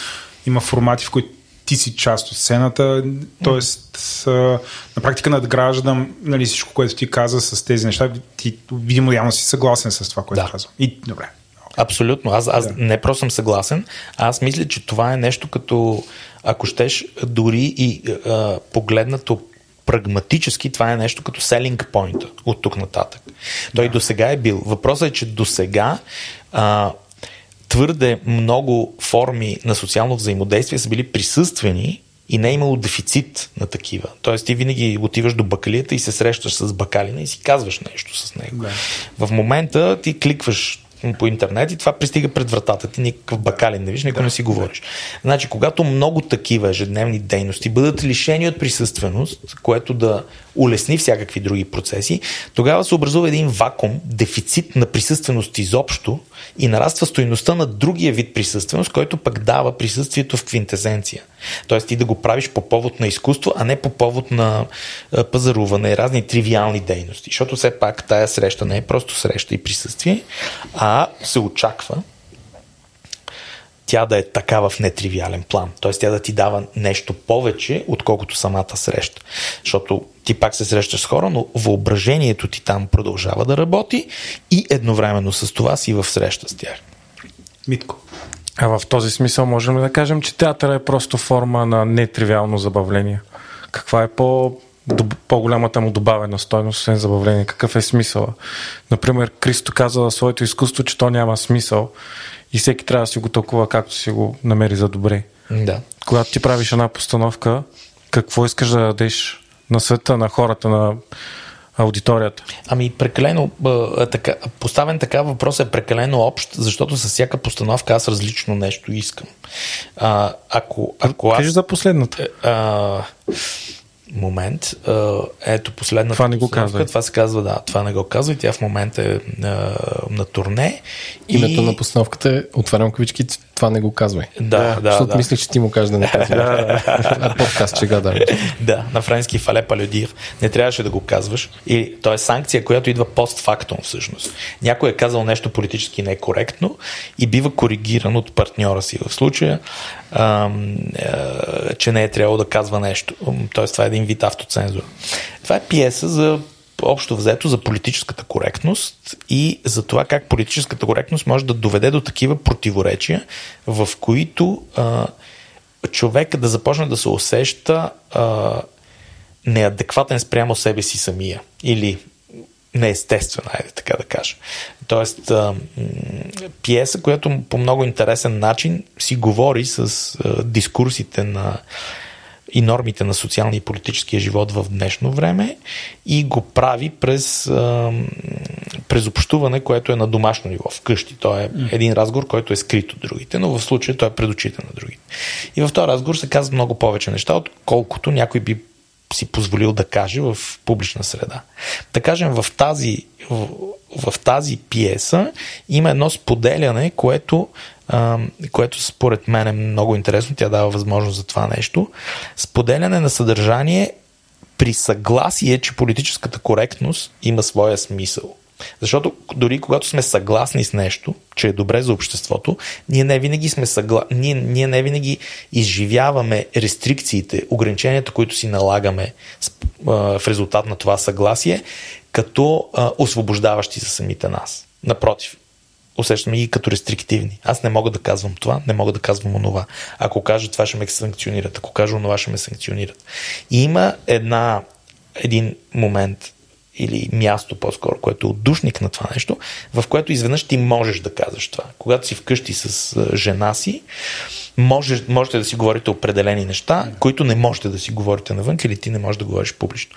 В този смисъл, на ниво на споделяне, когато тези неща, които са табу, бъдат показани под формата на представление, те имат нещо общо с онова, което още Аристотел твърди, че театъра трябва да прави, а то е очистителна или целебна лечебна функция. Не случайно театъра е винаги в старогръцките, да кажем, модели, винаги има до себе си едно светилище на склепи или нещо такова. Той е свързан с лечението на душата. И така да кажа, душа в условен план, защото има хора, които твърдят, че няма душа, но то въжи и за тях включително. Става дума за нещо, което е социална профилактика или нещо, което поддържа свободните тогава граждани в някакъв баланс в обществото, защото то се обръща към онзи техен аспект, който е свързан с някакъв тип скритост, която остава проблематична. А ако тази скритост бъде споделена публично по някакъв начин, а театър е добрия начин тя да бъде споделена, тогава може да и настъпи и очистване от нея, както казва Аристотел, или катарсис, това, което е неговия термин за очистване. Значи, разбрали са нещо важно, древните, атинини първо, после и другите, че в един определен вид споделяне, който е театъра, ти можеш да кажеш неща, които във всички други типове не можеш. Не можеш да кажеш това в Народното събрание, не можеш да го кажеш в пресата, не можеш да го кажеш по телевизията, но в театъра можеш. Като го споделиш там, то може да стане обект на колективна терапия, така да се каже, защото всички имат нужда да го споделят с другите и да си потвърдят, че те са по някакъв начин като тях. Т.е. това е споделена болка, която може да бъде изчистена, но тя може да бъде изчистена само в колективна терапия. Колективната терапия, затова е театър. По подобен начин действат и много сегашни такива форми на социална комуникация, като, да кажем, анонимните алкохолици или клубове, в които хората отиват да си казват някакви неща, които в други обстоятелства не биха си казали.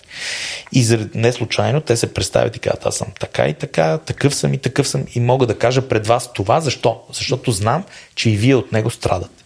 Например, психодрамата. Психодрама, да. Запознат си с този филм. Да, разбира се. Нерядко се ползва театъра за такива терапевтични цели. Аз бих добавил стендъп комедията, която също, абсолютно. Под американско влияние и тук все е по-популярна и е в неформална атмосфера. Аз сега осъзнавам, че това всъщност е театър. Да. Еми ето ви, да. И на мен точно тази постановка пък ми подейства супер терапевтично. Представете си Рики да излезе и да ги говори тия работи не в контекста на аз съм на сцена, за да правя one-man show, да правя стендъп комеди. Ако тези неща бъдат казани от него в други обстоятелства, да кажем в корпоративна среда, той не само, че би бил уволнен от корпорацията, в която служи, ами срещу него ще има и сумати дела.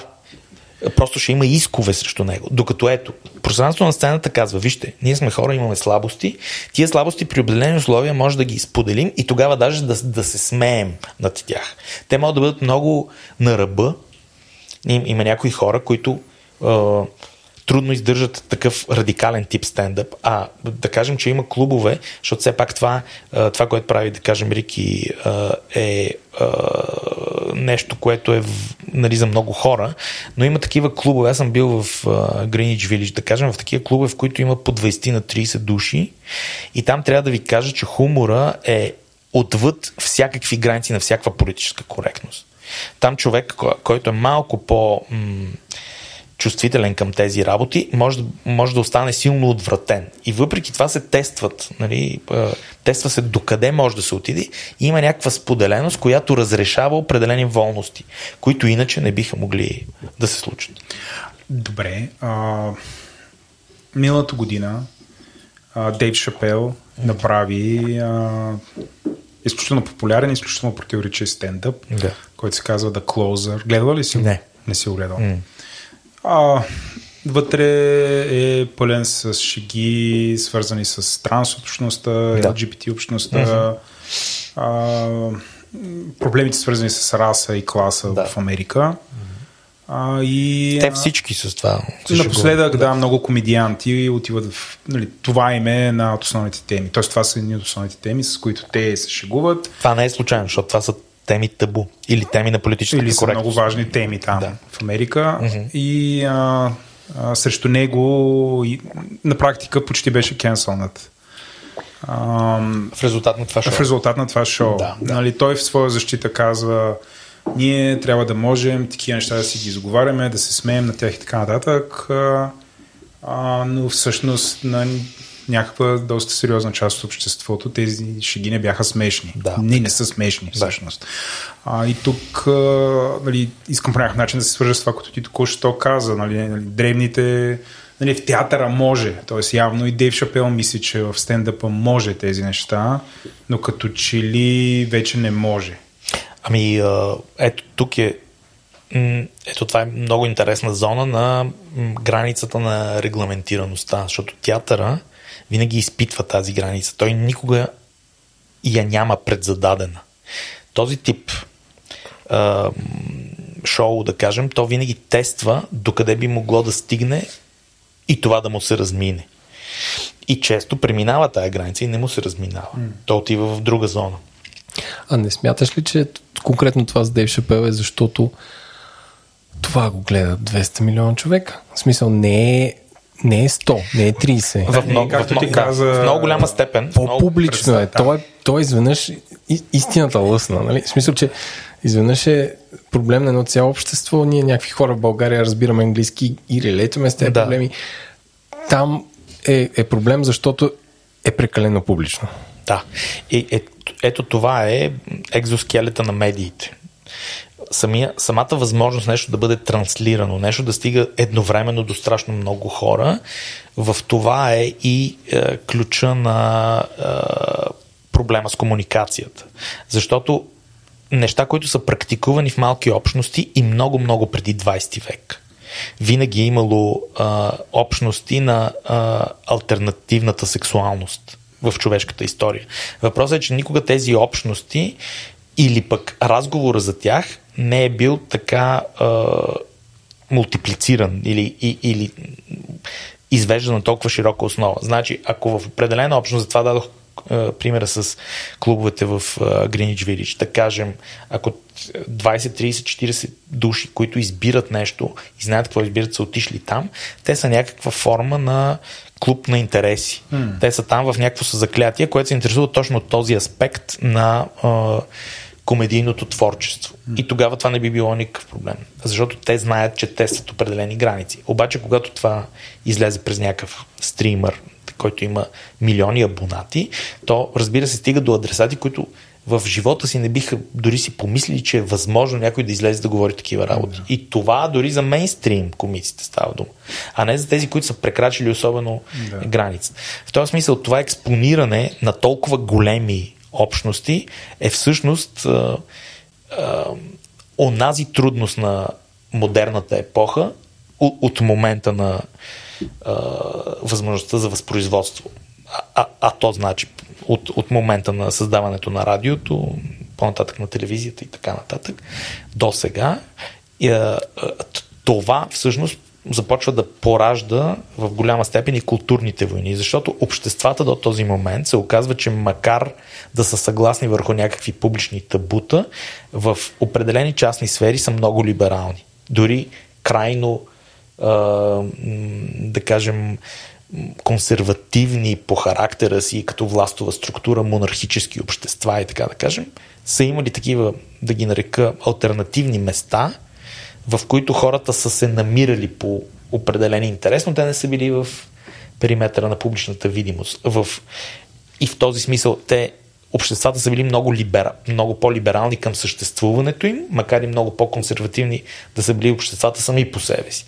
А сега, когато те са много по-разкрепостени като цяло, са много по-консервативни към тоталното експониране на това нещо. И това произвежда културните войни, цялата съпротива срещу лок културата, да кажем, в Източна Европа, да не говорим за Азия и така нататък. В този смисъл, тия напрежения, те се раждат и поради все по-универсалната публичност на всеки един акт. Особено вече след социалните мрежи и стриминг платформите, тези неща само се усилват, така да се каже. И напрежението, защото всеки се чувства длъжен да вземе отношение по всичко в света, нали, всеки става гражданин на света, и културните войни влизат в една твърде разпалена фаза, която не е била характерна за предишните общества, които винаги пък по някакъв начин са съдържали този тип комуникация, но в по-малки общности. Аз да се върнем към локалното, към българския театър. Mm-hmm.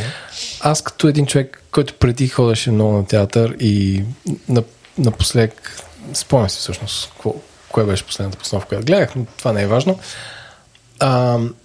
Имам този проблем, че ми е много... важно е. Да кажа. Много е важно. Хъшове в народен. Не. Хъшове в народен съм гледал. Гледах, мисля, че беше... Сега, поправете ме, ако греша. На Владо Пенев в Народния театър, мисля, че беше бащата. Бащата, или... да. Като един човек полудява. Това е плота. Не, той не полудява. Той изпада в... Навлиза в по-задълбочени фази на деменция и започва да забравя. Така де, това, че има значение... Сега трябва да спорим деменцията, дали е психична болест, но както и да е. Моят проблем е този. Ако знаех, ако имаше критик, който да ми разкаже каква е тази постановка, нямаше да гледам. Тя не е лоша по никакъв начин. На мен, като един casual театър фен, изпитвам неистов проблем с това, че не мога да се ориентирам какво да гледам, и това го дължа на това, че нямам за мен или някаква медия за театър, която говори за мен. Споделяш ли това мнение и вярваш ли, че липсата на медийност, на критика за театъра, критика не е това е тъпо, а критика това е такова, ти си избери да го гледаш или не, пречи на неговата популярност или разпространеност, да не използвам новата популярност? Парадокса, първо да кажа, че парадоксално театър е много добре разпространен. В България особено много добре разпространен. Спрямо процент от хората, които живеят в тази държава? Да. Сравнено с други европейски или така? Да, okay. Сравнено с други европейски също. Театъра в България направо процъфтява в сравнение с други европейски страни. Той може да се сравнява, така ще се върна към въпроса, но да въведа някакви така базови термини. Не даже термини, ами някакви факти, които често погребват, да кажем, и театъра покрай другите неща, нали, понеже всичко ни е зле, това е затова и това също ни е зле. Сега, в някои отношения даже ни е много добре. Едно от тези отношения е параметъра посетеност. Българският театър е изключително посетен, сравнен с много други страни. Например... Извинявай, като казваш посетен, понеже в един друг подкаст спорихме само с едни други хора. Да. Аз извадих една теза, без да съм ходил на учеса, че на театър ходят и същи хора и е като някакъв кабал между просветени. И тук по принцип оттам тръгнахме после да спорим, защото много хора се издразиха, че Джон Малкович струвал толкова. Да. Но всъщност твоето наблюдение е ни същи хора ли ходят или има някаква здравословно разнообразие или това наистина продължава да е едно за някакви избрани култур-трегери? Да, мисля, че нищо подобно и че е напълно неправилна тезата ти. Добре, значи аз губя. Да. Слави психолога печели. Това не е някакво отсъждане, просто има определени факти. И фактите сочат, че... Фактите данни ли са? Фактите са данни, да. Или малко данни тогава? Ами, данните са, че в театралната мрежа на страната тя се увеличава през цялото време с частни проекти. Тези частни проекти са изключително много гледани в много населени места на страната. Проект, който е постановка? Постановки, да. Okay. Да, такива пътуващи постановки. Да. В момента не говоря тук за качество, художествено и нещо такова, просто говоря за параметъра посетеност, за който стана дума. Тоест българският театър общува със своята публика в степен, която е значително по-голяма от множество страни, не включително, ами предимно развити страни. Например, повече от Германия, например, повече от Щатите и така нататък. Процентно взето, като хора, които се интересуват от театър и ходят на театър, или пък хора, които отиват стихийно в театъра, без да са се интересували преди това, понеже нещо ги завежда. Да кажем, те са гледали някой актьор в нещо по телевизия или в шоу по телевизия, нещо, и решават да го гледат и в театър. Даже аз бих казал, че в моя личен опит има много интересни такива феномени. Например, имаше преди време има един актьор Михаил Билалов, който аз поканих преди много години да играе в едно представление в Народния театър. Тогава той живееше във Франция и беше окончателно емигрирал от България. Така да се каже, той се върна да играе в това представление. След това представление, Козата или коя е Силвия, в Народния театър, представление по пиеса на Едуард Толби, той участва в един сериал. Този сериал беше под прикритие. И както знаете, от сериалите хората стават много популярни. И изведнъж в Народния театър започнаха да идват хора, които никога не да гледат тази постановка, които никога не бяха стъпвали в театър. За да видят Джаро. И те идват да видят Джаро. И те идват да видят Джаро, защото те и трудно, дет се казва, много и не правят разлика между персонаж и актьор в определен сериал. Да кажем, те го наричат точно така с Джаро. И така се отнасяха към него и на улицата. Като да е той наистина Джаро. И идват в театъра хора, които изведнъж виждат един слаб архитект, американски, слаб в сравнение с Джаро имам предвид, рафиниран, който е влюбен в коза. И това ги озадачава неимоверно, защото това по никакъв начин не се покрива с тяхното очакване да видят Джаро, някакъв силов мафиот. И в постановката има истинска коза. А виждат един интелектуалец. Що спълваш сега? А виждат един интелектуалец, който се тързае от много странен проблем. Своята влюбеност в коза. Абсурд, ужас.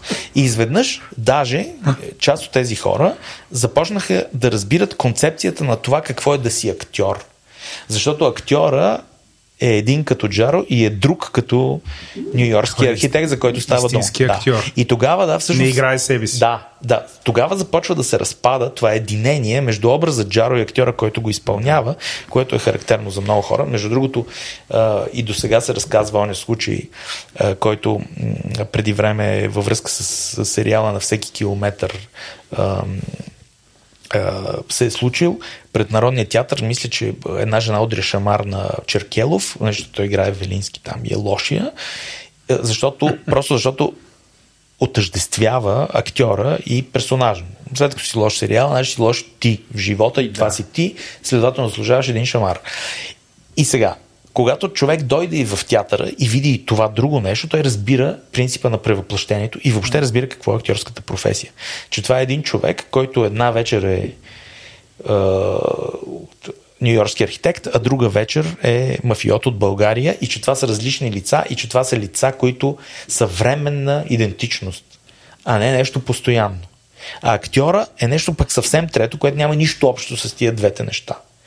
И това, според мен, е начин на обогатяване на културата. Тоест ние имаме обратен ефект. Хора, които не са идвали, изведнъж започват да идват.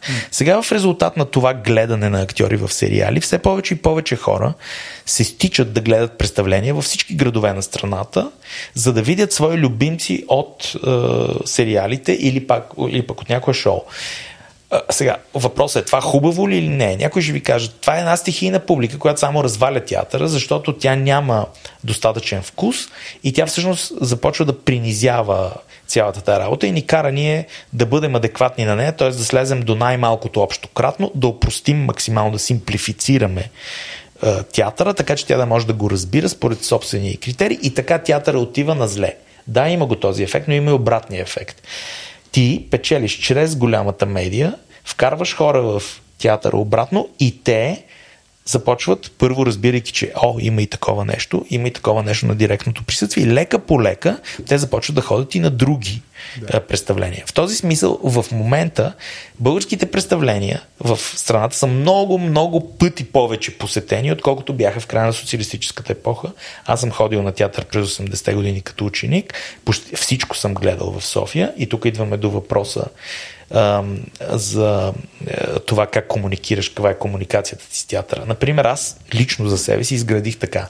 От 4-ти клас още започнах да ходя на всякакви представления. И тогава също не знаех нищо. Но ходих на това, на онова, на трето, на пето и така изгледах на различни представления, просто за да дам сравнение. Целият репертуар на Младежки театър, целият репертуар на театър София тогава, 80-те години, на сатирични театри и така нататък. И след като гледах всичко, лека по лека натрупвайки, аз започнах да изграждам собствения си вътрешен критерий и вкус. И след като завърших училище, много добре знаех на какво си заслужава да отида предварително и от какво мога да очаквам нещо и от какво не. Сега, как това може да стане за човек, който не е постоянно в театъра? Наистина, адекватната медия би била полезна за такова нещо, защото много хора ходят стихийно на театър. Просто отиват на театър. То не е на... Ние отиваме на това определено представление, защото сме избрали да отидем и защото знаем какво може да очакваме или предполагаме нещо, че очакваме, а просто отиваме на театър. И така попадаме на нещо и разбира се, там може да попаднеш от нещо, което може да те отврати, до нещо, което може много да ти хареса, но наистина има известен хазартен момент. Ти не знаеш предварително и това е въпрос на случайност. Като има такъв въпрос на случайност, може да попаднеш нещо, което завинаги да те отврати от театъра. Ти никога повече да не стъпиш, а може пък и обратното, на мен ми се е случвало хиляди пъти с мои представления, да спечелиш някакви хора за театъра и те да започнат да комуникират с тебе и така. Аз, например, едно от най-очарователните събития в собствения ми живот беше, когато във Варна преди много години бях направил едно представление, Бастърд се казваше, то беше в едни изби под земята и се осъществяваше на това определено място извън театъра. И като свърши едно от тия представления, аз излязох и горе имаше двама инженери, съпруг и съпруга, които казаха, ние тук от 6 месеца чакаме това представление да се падне в събота вечер, за да дойдем ние от София с влака, да си наемем хотел тук, да го гледаме събота вечер, неделя да се върнем, защото понеделник сме на работа. И аз разбирам, че те са идвали да гледат преди това мое представление в Димитровград, в Сливен и така нататък. И сега, в този момент, когато ти разбереш такова нещо, на тебе ти става безкрайно ясно, че много хора може да нямат нищо общо с тебе и с собствената ти комуникация с тях чрез театър, но има други, за които това пък е изключително важно. Толкова важно, че да чакат 6 месеца да се падне в събота, да си купуват билет за влак, да идват и така да се връщат. И когато разбереш това, тогава знаеш, че винаги си заслужава едно представление да бъде максимално добре изиграно. Защото в салона може да има дори един човек или двама, за които то ще стане особено важно. И то за тях е ценно. те биха могли да го оценностят по собствен начин и нещо повече, то би могло дори да промени живота им. Много хора, също така, познавам, които са се ориентирали към професия в театъра в резултат на това, че са гледали представления, които аз направил през 90-те години, например. Включително и чужбина ми пишат. Сценографи. Нали, аз тогава гледах еди какво си, станах сценограф. Аз във Варна гледах еди какво си представление, станах режисьор после и така нататък. И когато ти разбереш, че това стига до такъв момент, в който някакви чужди животи, изборите в тях, такива екзистенциални избори, могат да бъдат повлияни от такова нещо, ти разбираш, че тая комуникация не е просто форма на някакво влияние, а тя е смислена за някого и когато тя е смислена за някого, автоматично ти потвърждава и смисъл от това ти да се занимаваш с нея. Защото много често човек губи мотивация и си вика, за какво го правя аз това, след като можех да правя нещо друго. И да, и тогава ти си кажеш, да, верно, можех да правя нещо друго, но това друго нещо може би би ми донесло много повече средства, но много по-малко удовлетворение именно в този аспект. Защото чрез театъра ти успяваш ефективно да се срещнеш с някакви хора, без да ги познаваш. И когато получиш обратни свидетелства за това, че то се е случило, тогава удовлетворението е голямо, защото хората, които през представления ме познават, според мен, ме познават много по-добре, отколкото хора, които ме познават и така лично. Mm-hmm. Защото в личното общуване много често могат много по-малко неща да бъдат разкрити, отколкото чрез изкуство. Защото хората, които могат да четат това, което се случва на сцената, могат да усещат това, което се случва на сцената, могат да разбират за тебе много повече, отколкото дори ако те познават лично. Коя е най-интимната ти постановка, която ти поставя, която слагал най-много от тебе си? Тук ще ми е трудно да ги класирам, но със сигурност има някои, които са много по-разкриващи, отколкото други. И тук ще тръгна още от самото начало, да кажем Слугините на Жан Жоне е представление, което направих 96-та година, като копродукция между театъра в Хасково и този в Димитровград. След това се игра и в София. Марат Сад е такова представление в Варна, което направих преди много години. Калигула е такова представление. Пухинията е такова представление. Нощ на Пеперуда е такова представление. Хамлет е такова представление. Какво още? Има и други със сигурност, но сега ми е трудно просто всичките да ги изредим. Някакси нашите слушатели, за да го разберат сега този въпрос, те трябва да се разберат, да разберат каква е ролята на режисьора. Да. Казва, окей, ти казваш, аз направих представление. Какво точно правиш? В смисъл, множеството хората си представят, че просто там се събират артистите и нещо си изнася. Да, и режисьор е един вид организатор, който ги разставя по сцената. Нещо си там. Като диригент. Да. Но той диригент е много повече от това, което си представя. 100%, но тези две професии. Ето, много хубаво казахте за диригента, защото тези две професии, диригента и режисьора, са много сходни. Просто едната просто работят в сфери на различни изразни средства, но са много сходни. Каква е разликата, когато се слуша оркестър, който е дирижиран от много добър дирижер? Само за да го обясня, нали? Да. Тоест, това като го обясниш, за да мога да разберем някакси как може да се разкриеш, като режисираш нещо, защото как става това? Можеш. Явно. Първо и най-важно нещо, изкуство на интерпретацията на определен текст. Това е също свързано с лингвистиката и с това. Завъртях 360 градуса, завихме и се върнахме началото. Точно така, да.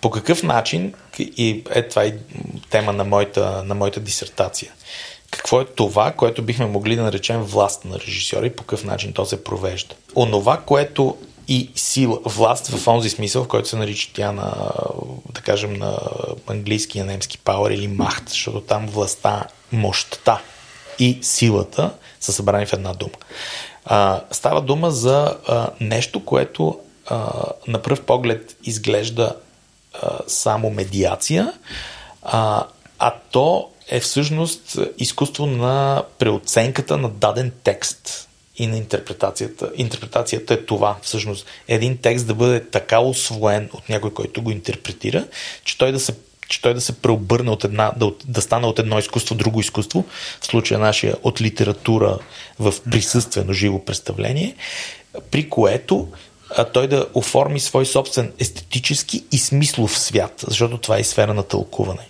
Тоест и смисъла също се видоизменя. Много хора си мислят, че смисъл е доставен с текста вече. Че текста веднъж завинаги има в себе си краен съдържащ се смисъл, който само трябва да бъде пренесен. Това му викат translating from the page to the stage. И много хора мислят, че това е такава, как да кажа, служебната функция на този, който пренася от страницата към сцената.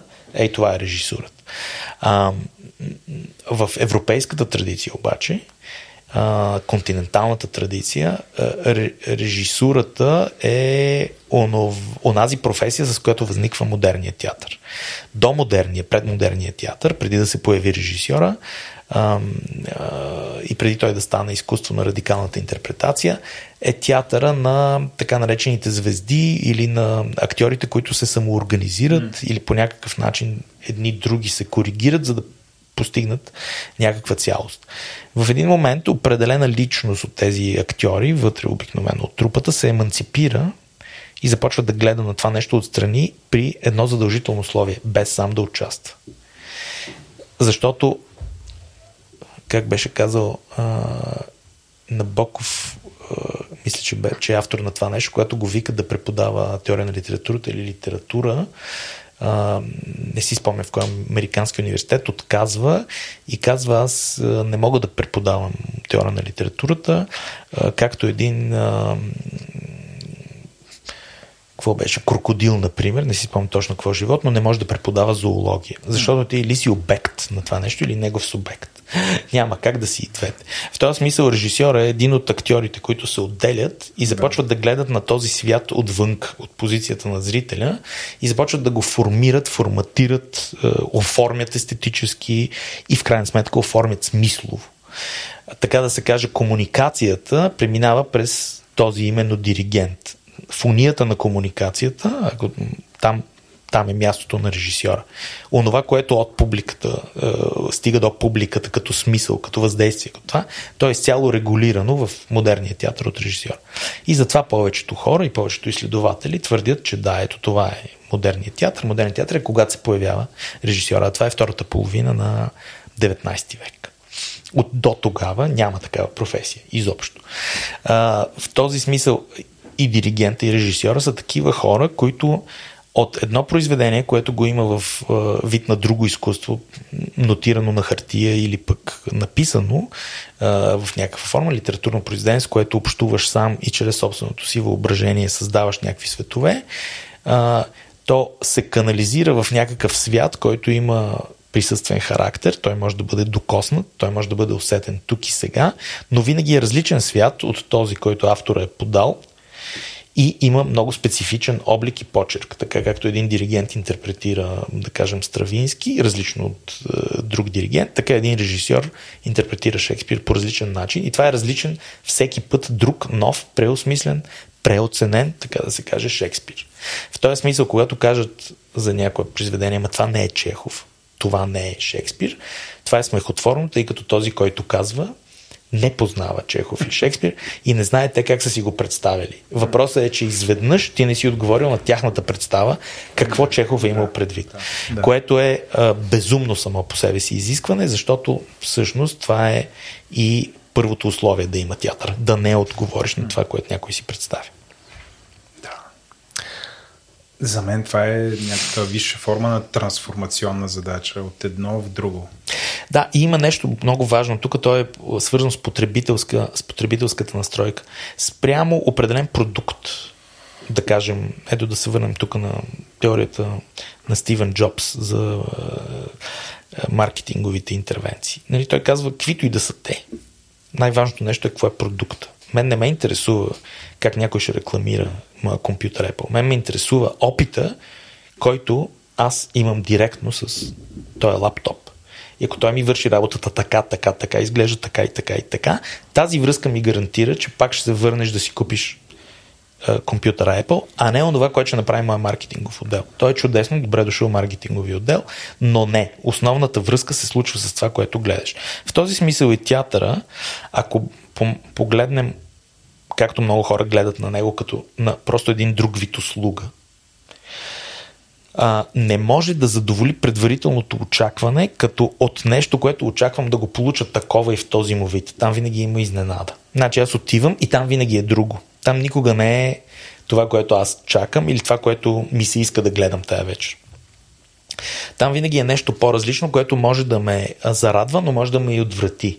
Тоест има един риск, дори при хора, които много категорично заявяват, че са пристрастни към творчеството на този човек. Аз, например, знам как да упражнявам, да кажем, вкуса си по отношение на киното. Когато излезе филм на Лантимус, да кажем, както и сега излиза, аз към този филм ще го гледам, защото аз гледам от първия му филм филмите и в там с 4 или 5 си филма, които е направил от тогава, той ми казва, че е режисьор с такъв почерк, който винаги ще ме изненада с нещо, но мен ми е интересно с какво ще ме изненада.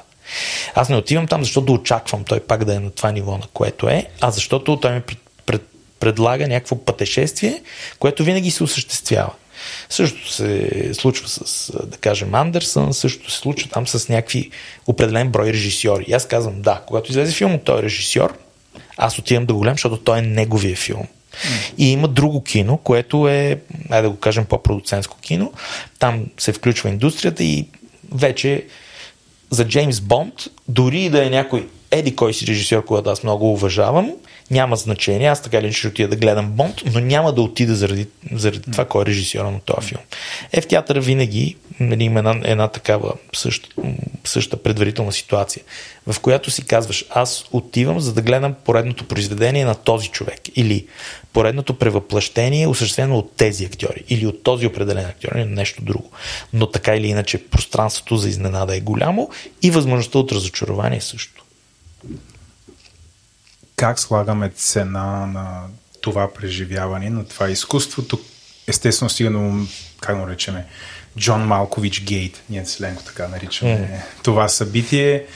Да припомним на нашите слушатели, известният американски, мисля, актьор, режисьор, предполагам, те хората с всичко. Което започна и по-скоро театрален актьор. Да, този най-вероятно е. Той дойде да представи в Народния театър, представи представление, което малко беше дискутирано от гледна точка на художествената стойност, повече беше дискутирано около цената на част от билетите, които му достигнаха 400 лева. И това създаде супер много комуникация по въпроса. Ние Селенко го бистрихме това в нашия подкаст. Имаме една рубрика "Меме на седмицата". Това естествено попадна в "Меме на седмицата", защото всякакви хора изказаха изключително крайни, осъдителни мнения по въпроса. И ние Селенко почнахме да се замислим как всъщност слагаш обективно една цена на изкуство. Защото аз персонално подхождам чисто търговски. Има търсене, супер много търсене, много хора искат да отидат там, цената на билетите е висока, има кой да я плати и отиват.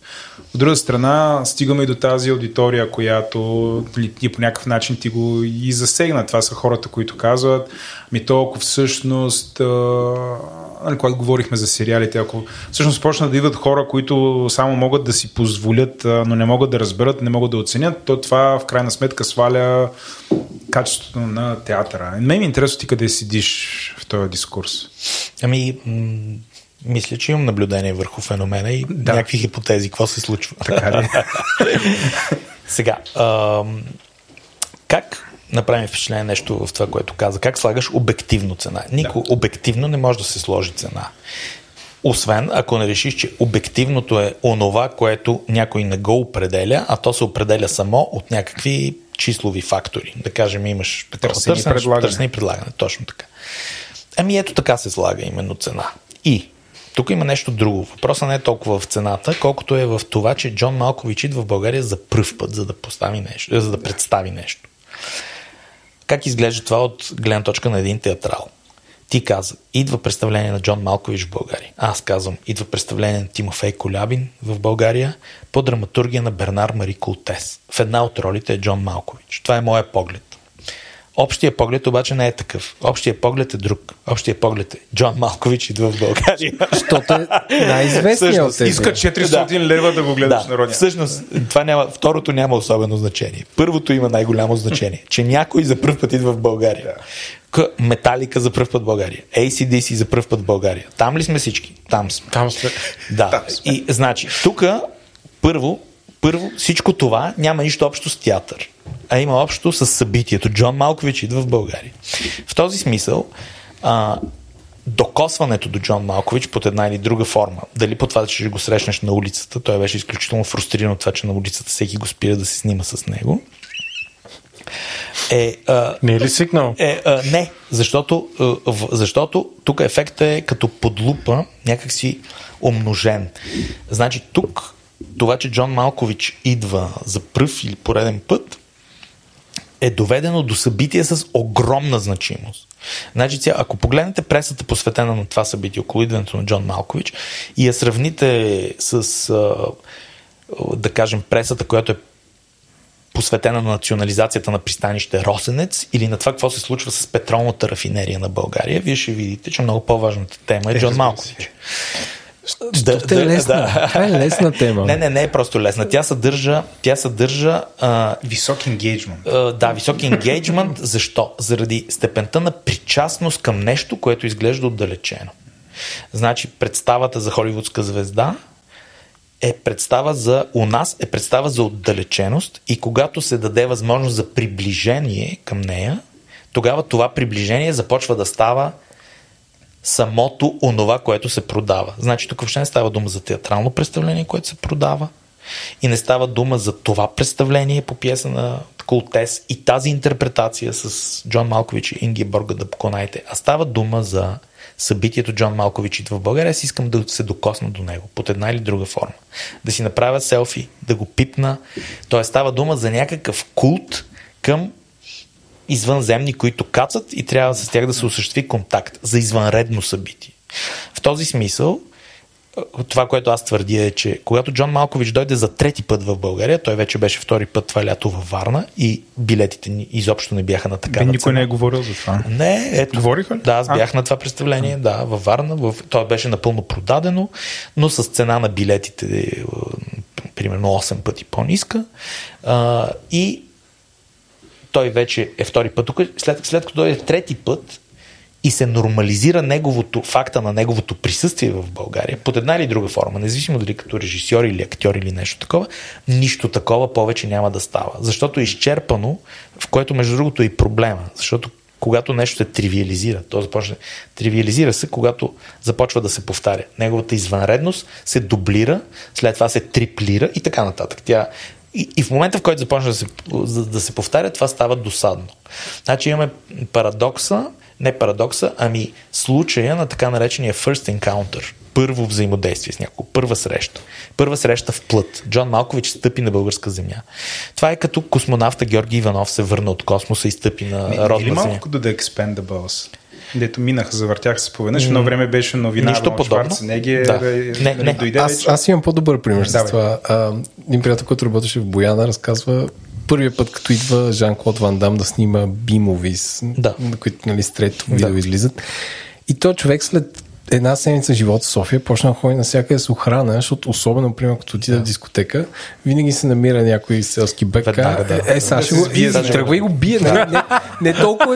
Не толкова, че има нужда да се бие или някаква агресия от негова страна, просто защото той цял живот е гледал кръвоспорт и като дете така са му минали с всички тинейджерски пъпки и какво ли не. И той каза, аз сега, този човек, който съм го гледал на малък кирлив в телевизор с лош доблаж, сега ще го щупя от бой, просто защото дигам 120 от лежанка. Някой актьор, който да надиграе Джон Малкович. Това ако трябва да някой да каже, аз ще му покажа на това как се прави на Хамлет. Вижте, според мен тук има един друг момент, който е, за съжаление, малко демонстрира и провинциалния характер на нашето общество.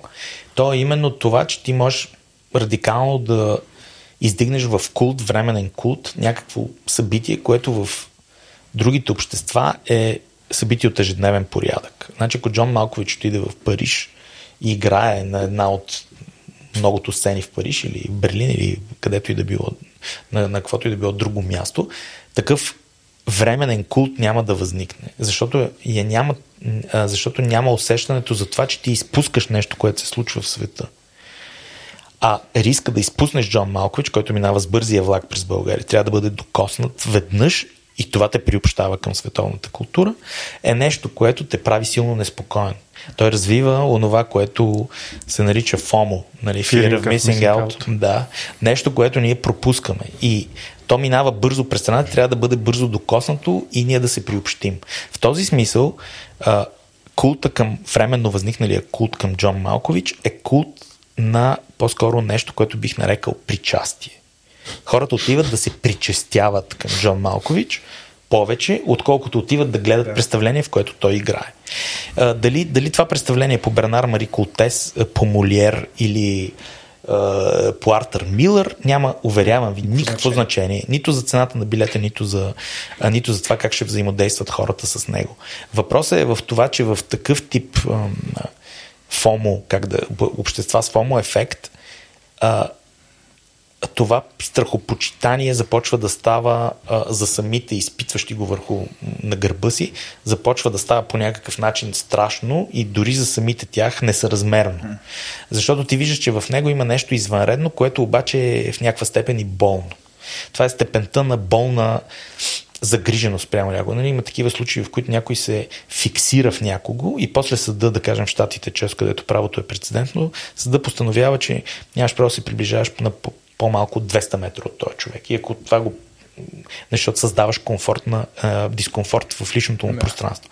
И когато това е съпроводно с неуважение към личното пространство на един човек, това стига именно до това, всеки на улица да те дърпа, да се снима с тебе на селфите и така. И ефектът от това нещо, разбира се, е по някакъв начин може би и изкусителен, но много бързо се превръща в обратното. Защото и се изражда в това, че аз сега ще ти покажа дали ти си Жан-Клод Ван Дам, защото като ти набие една топалка, ще видиш как Жан-Клод Ван Дам. Се случва. Да, това се случва. Да. И тогава започва пък онази агресия, която е ресентимента. Оная омраза към това, което първо е било почитание към полубожеството, което идва да ни, така да се каже, да ни уважи. Когато той казва, той иска 400, той нищо за мен не иска, нали, това е продуцикаки прожени, така нататък, но така ли, той не ни уважава достатъчно. Тогава ние да му покажем кои сме. Къв си ти, бе, Джон Малкович, нали, се започва обратната, някаква линия, такава, която е свързана вече с непоносимост, с завист, с омраза, без две думи, с ресантимент, с неприятното усещане за това, че при някакво раздаване ние сме били ощетени, а някой друг му е било дадено твърде много и затова на него трябва да му се отмъсти и трябва да му набием по една топалка вечерта в кръчмата. Нали, това, което се случва с Ван Дам. То може да бъде пренесено и върху другите. Или той е феномена. Чакай, ти мен уважаваш ли ме? Не ме уважаваш достатъчно. И чакай да ти покажа кой съм сега, като не ме уважаваш достатъчно. Усещане за това, че някой не те уважава достатъчно, е също произведено от теб самия. То няма почва нито в Жан-Клод Ван Дам, нито в Малкович. Става дума за нещо, което е съмнението, че някой не те уважава. Априори. И тогава ти почваш да питаш, той е толкова важен ли? Какъв е толкова важен, че му плащаме 400? Бе, я стига. Нали се започва една радикализация. И чак тогава, след всичкото това, идва проблема дали цялата тази работа е адекватна и дали там ще попаднат адекватните театрални хора. Няма да попаднат. Разбира се, ще попадне една прослойка от сноби. Даже не сноби, ами хора, които просто понеже могат да си го позволят, ще отидат да видят Джон Малкович, резултат на което хора, които знаят кой е Колтес, па няма да видят пиеста с Джон Малкович. Разбира се, ще се получи този ефект. Въпросът е, че веднага след него настъпва нормализация. Вече на второто и на третото е нормалната театрална публика. След като мина събитието на първоначалното причастяване, ние сме вече в едно спокойствие по отношение на Джон Малкович и той може по-спокойно, така да се каже, да идва при нас. Аз този факт може би трябваше да го спомена по-рано, като си говорихме колко хора посещават театър. И в България, според данни на ЕСИ, това са 227 000 души, които са посетили постановка през 2022. Ти каза, че това е много. Но как това измерва качеството или всеки сам извлича от това, което вижда в на сцената? Никак не измерва качеството. Ако единственият критерий за измерване на качество е посещаемостта или както е в нормалната корпоративна етика на капиталистическите предприятия, търсенето срещу предлагането, ако единствено това е критерия, тогава много нискокачествени неща стават първокачествени. Автоматично се издигат в йерархията. Въпросът е каква е тая коригираща йерархия, която може да се съпротивлява на критерия на търсенето и предлагането и има ли я. Разбира се, не я има. Въпросът е дали тя има критична маса на присъствие в обществото. А то е вътрешната оценка, така да се каже. Да кажем, ако тук дойде един оркестър, който трябва да свири нещо от Шонберг, и това няма да бъде много популярно сред публиката, това не означава, че за самите музиканти свирането на Шонберг не е изключително голямо предизвикателство и задача с много висока трудност. Така че вътрешната оценка за това, кое е качествена музика или кое си заслужава да бъде правено, сред самите музиканти ще бъде различна, защото публиката ще иска да чуе нещо по-популярно, подпури от някакви неща, които знае, мелодии, които помним и така нататък. Game of Thrones, изфирен... да. Всичко да. Това, всеки един от тези музиканти би могъл с малкия пръст на лявата си ръка да ви изфири по всяко време и за него не представлява никаква трудност. Нещо, което представлява сериозна трудност за него или нея самата, обаче не би било толкова популярно сред публиката. Затова има два критерия. Един е вътрешния на общността. Тук вече голямо място имат и много важно място имат същинските познавачи и на процесите в театъра, и на процесите в музиката, съответно критици, театроведи и така нататък. И една професионална общност, която казва от самите актьори, които казват да, това е много трудно да се изиграе, аз виждам как той го прави, как успява да го направи и това е сложно. И това е много отвъд срещата на този или онзи актьор с широката публика. В този смисъл тези два критерия почти винаги се разминават. Онзи, който е на потреблението и на търсенето е един, този, който е на професионалната сложност е друг. Големия въпрос е как те биха могли да взаимодействат помежду си, защото едните радикали казват трябва този критерий на търсенето и предлагането да бъде изцяло отстранен и премахнат и така да се развива театър, а другите казват театър трябва да се развива само в резултат на вътрешен критерий, публиката и нейното търсене е единствено фактор, който го принизява, задържа, забавя и така нататък. Според мен нито една от двете тези не е вярна и това напрежение е по някакъв начин и продуктивно. Ако една от двете страни не вземе тотален превес. Защото униформирането според вътрешен критерий, без оглед на това, кой те гледа, е един проблем, а друг проблем е вулгаризацията, която идва през процеса на търсене и предлагане. Тези двете неща са в напрежение помежду си и винаги успоредно съществуват и аз не виждам проблем в това. Проблема е, ако едно от двете победи напълно или ако държавата започне да регулира в този смисъл, чакайте, всичко това го забраняваме, ще правим само такова, не ще го субсидираме или пък нищо няма да субсидираме, а само това, което оцелява на публичния интерес, само то ще съществува. И едното и другото са вредни за театъра, като единствени решения. Ти отвори дума, колко са важни субсидиите на държавата и въобще на всякакви институции, Европейския съюз и така нататък в изкуството, в театъра сега конкретно говорим. Защото доста неща не биха могли да се случат, ако няма такова финансиране. Да, разбира се. Много са важни и тук е въпросът между така проблема, който възниква и винаги е в центъра на вниманието между, условно казано, европейски и американския модел на културно функциониране. В резултат на определени процеси в Съединените щати се бяха обособили такива театри, които бяха така наречените не за профит, така да се каже, не за печалба или как се превежда на for profit. Да, такива комюнити театри, които се бяха стабилизирали и имаха много интересни постижения.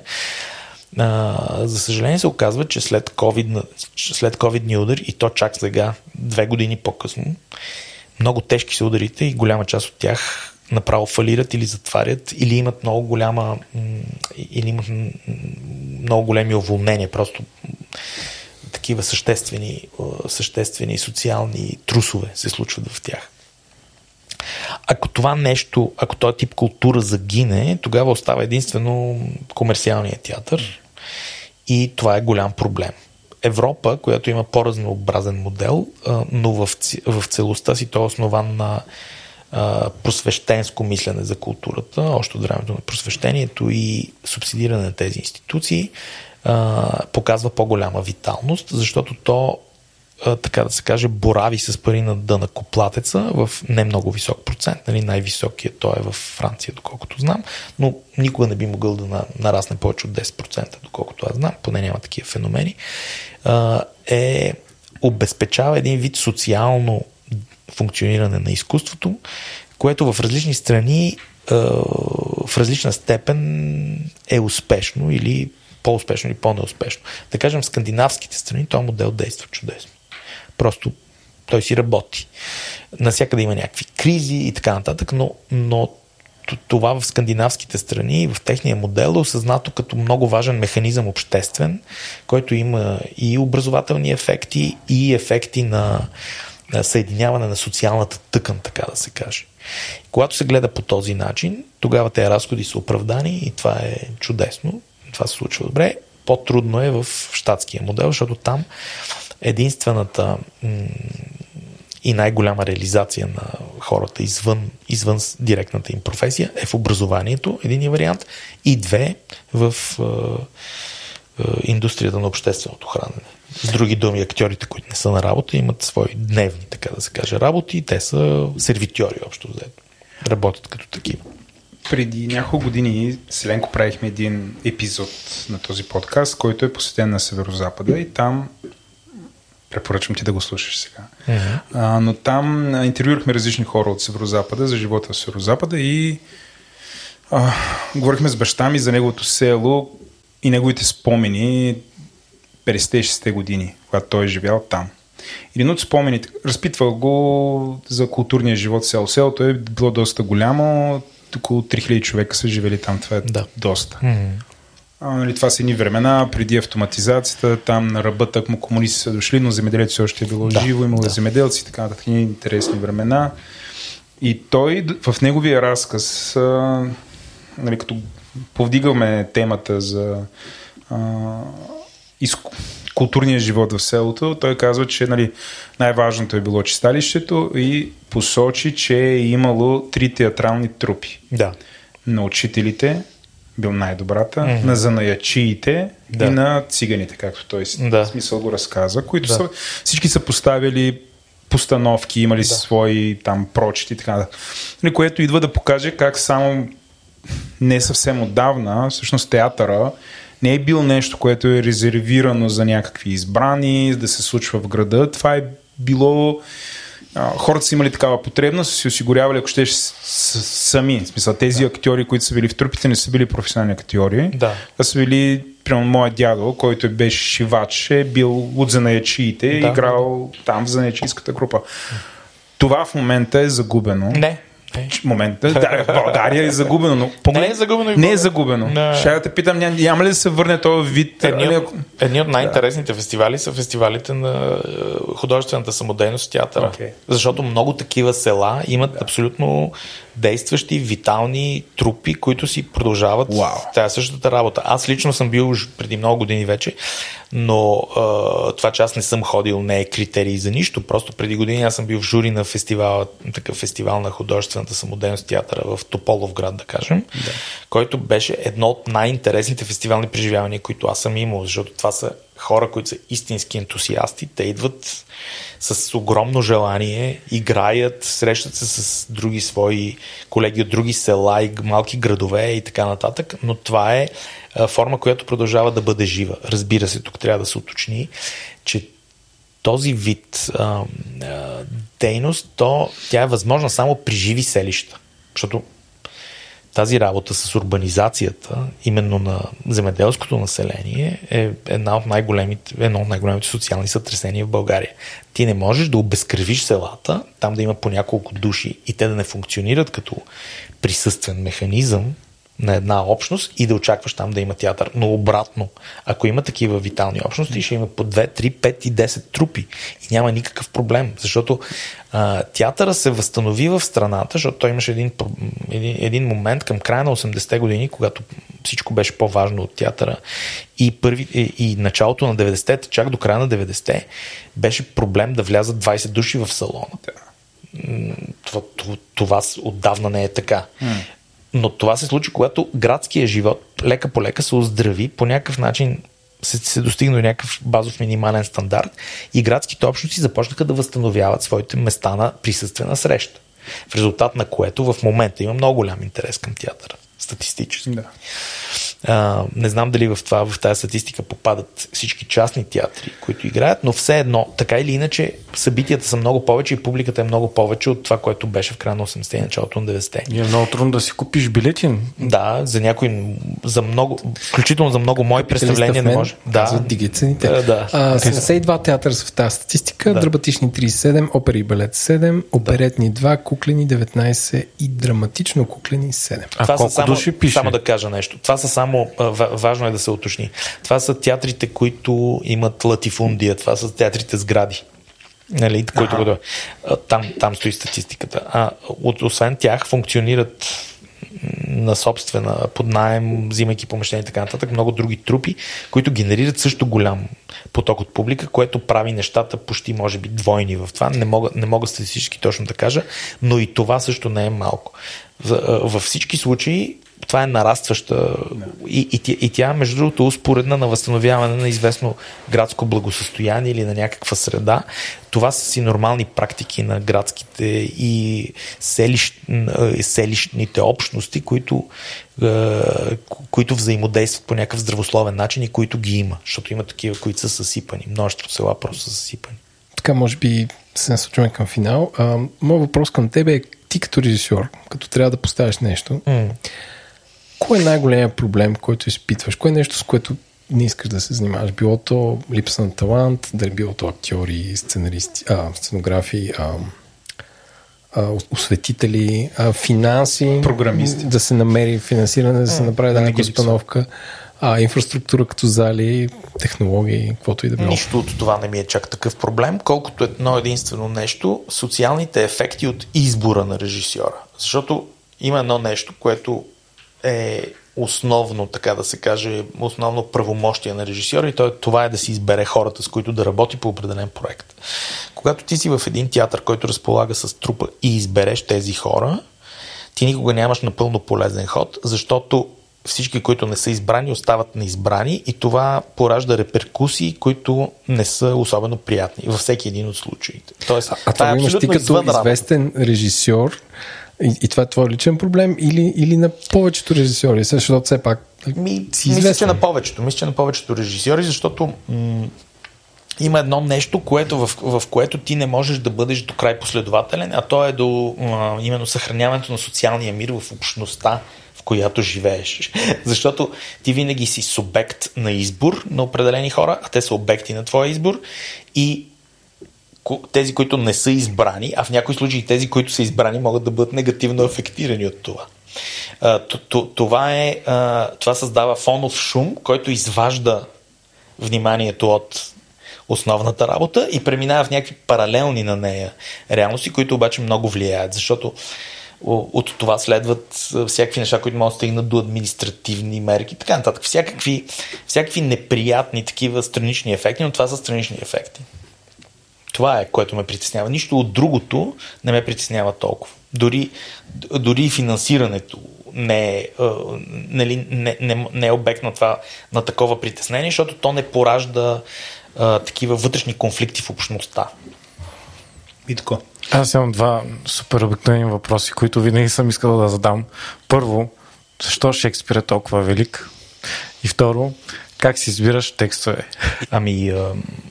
Струва ми се, че Шекспир е особена вселена, която някак си съдържа в себе си предварително много неща, които се случват в историята след самия Шекспир. Той не просто ги предвижда, те у него се случват преди да е назряло времето да се случат исторически. включително и театрални. Да кажем, пиесата Хамлет съдържа в себе си кодирана информация за всичко, което ще случи в модерния театър, включително за ефекта на отчуждението на Брехт, формулиран много по-късно, формулиран в самата пиеса от Шекспир по-рано. И тази универсалност на визията, според мене, а и разбира се на езика, прави Шекспир толкова голям автор и наистина това е автора, чиято интерпретация може да бъде не просто усъвременявана в хронологически смисъл, а от нея да бъде теглена проблематика и то добре рефлектирана проблематика, която е проблематика на най-най-новото време. Тя просто се съдържа. И то в смислов план в Шекспировите пиеси. Заради това той носи толкова много на интерпретация. И забележете, това се случва в драматургия, в която няма оригинални сюжети. Неговите сюжети не са оригинални. Те са взети от други пиеси, от по-ранни разкази и така.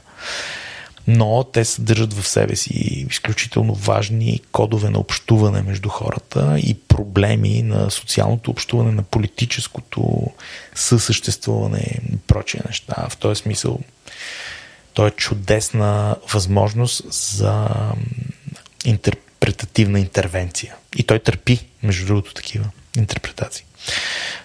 Това, мисля, е причината той да бъде толкова почитан автор и толкова известен. Да, сега, че той е най-великия с на Димитър.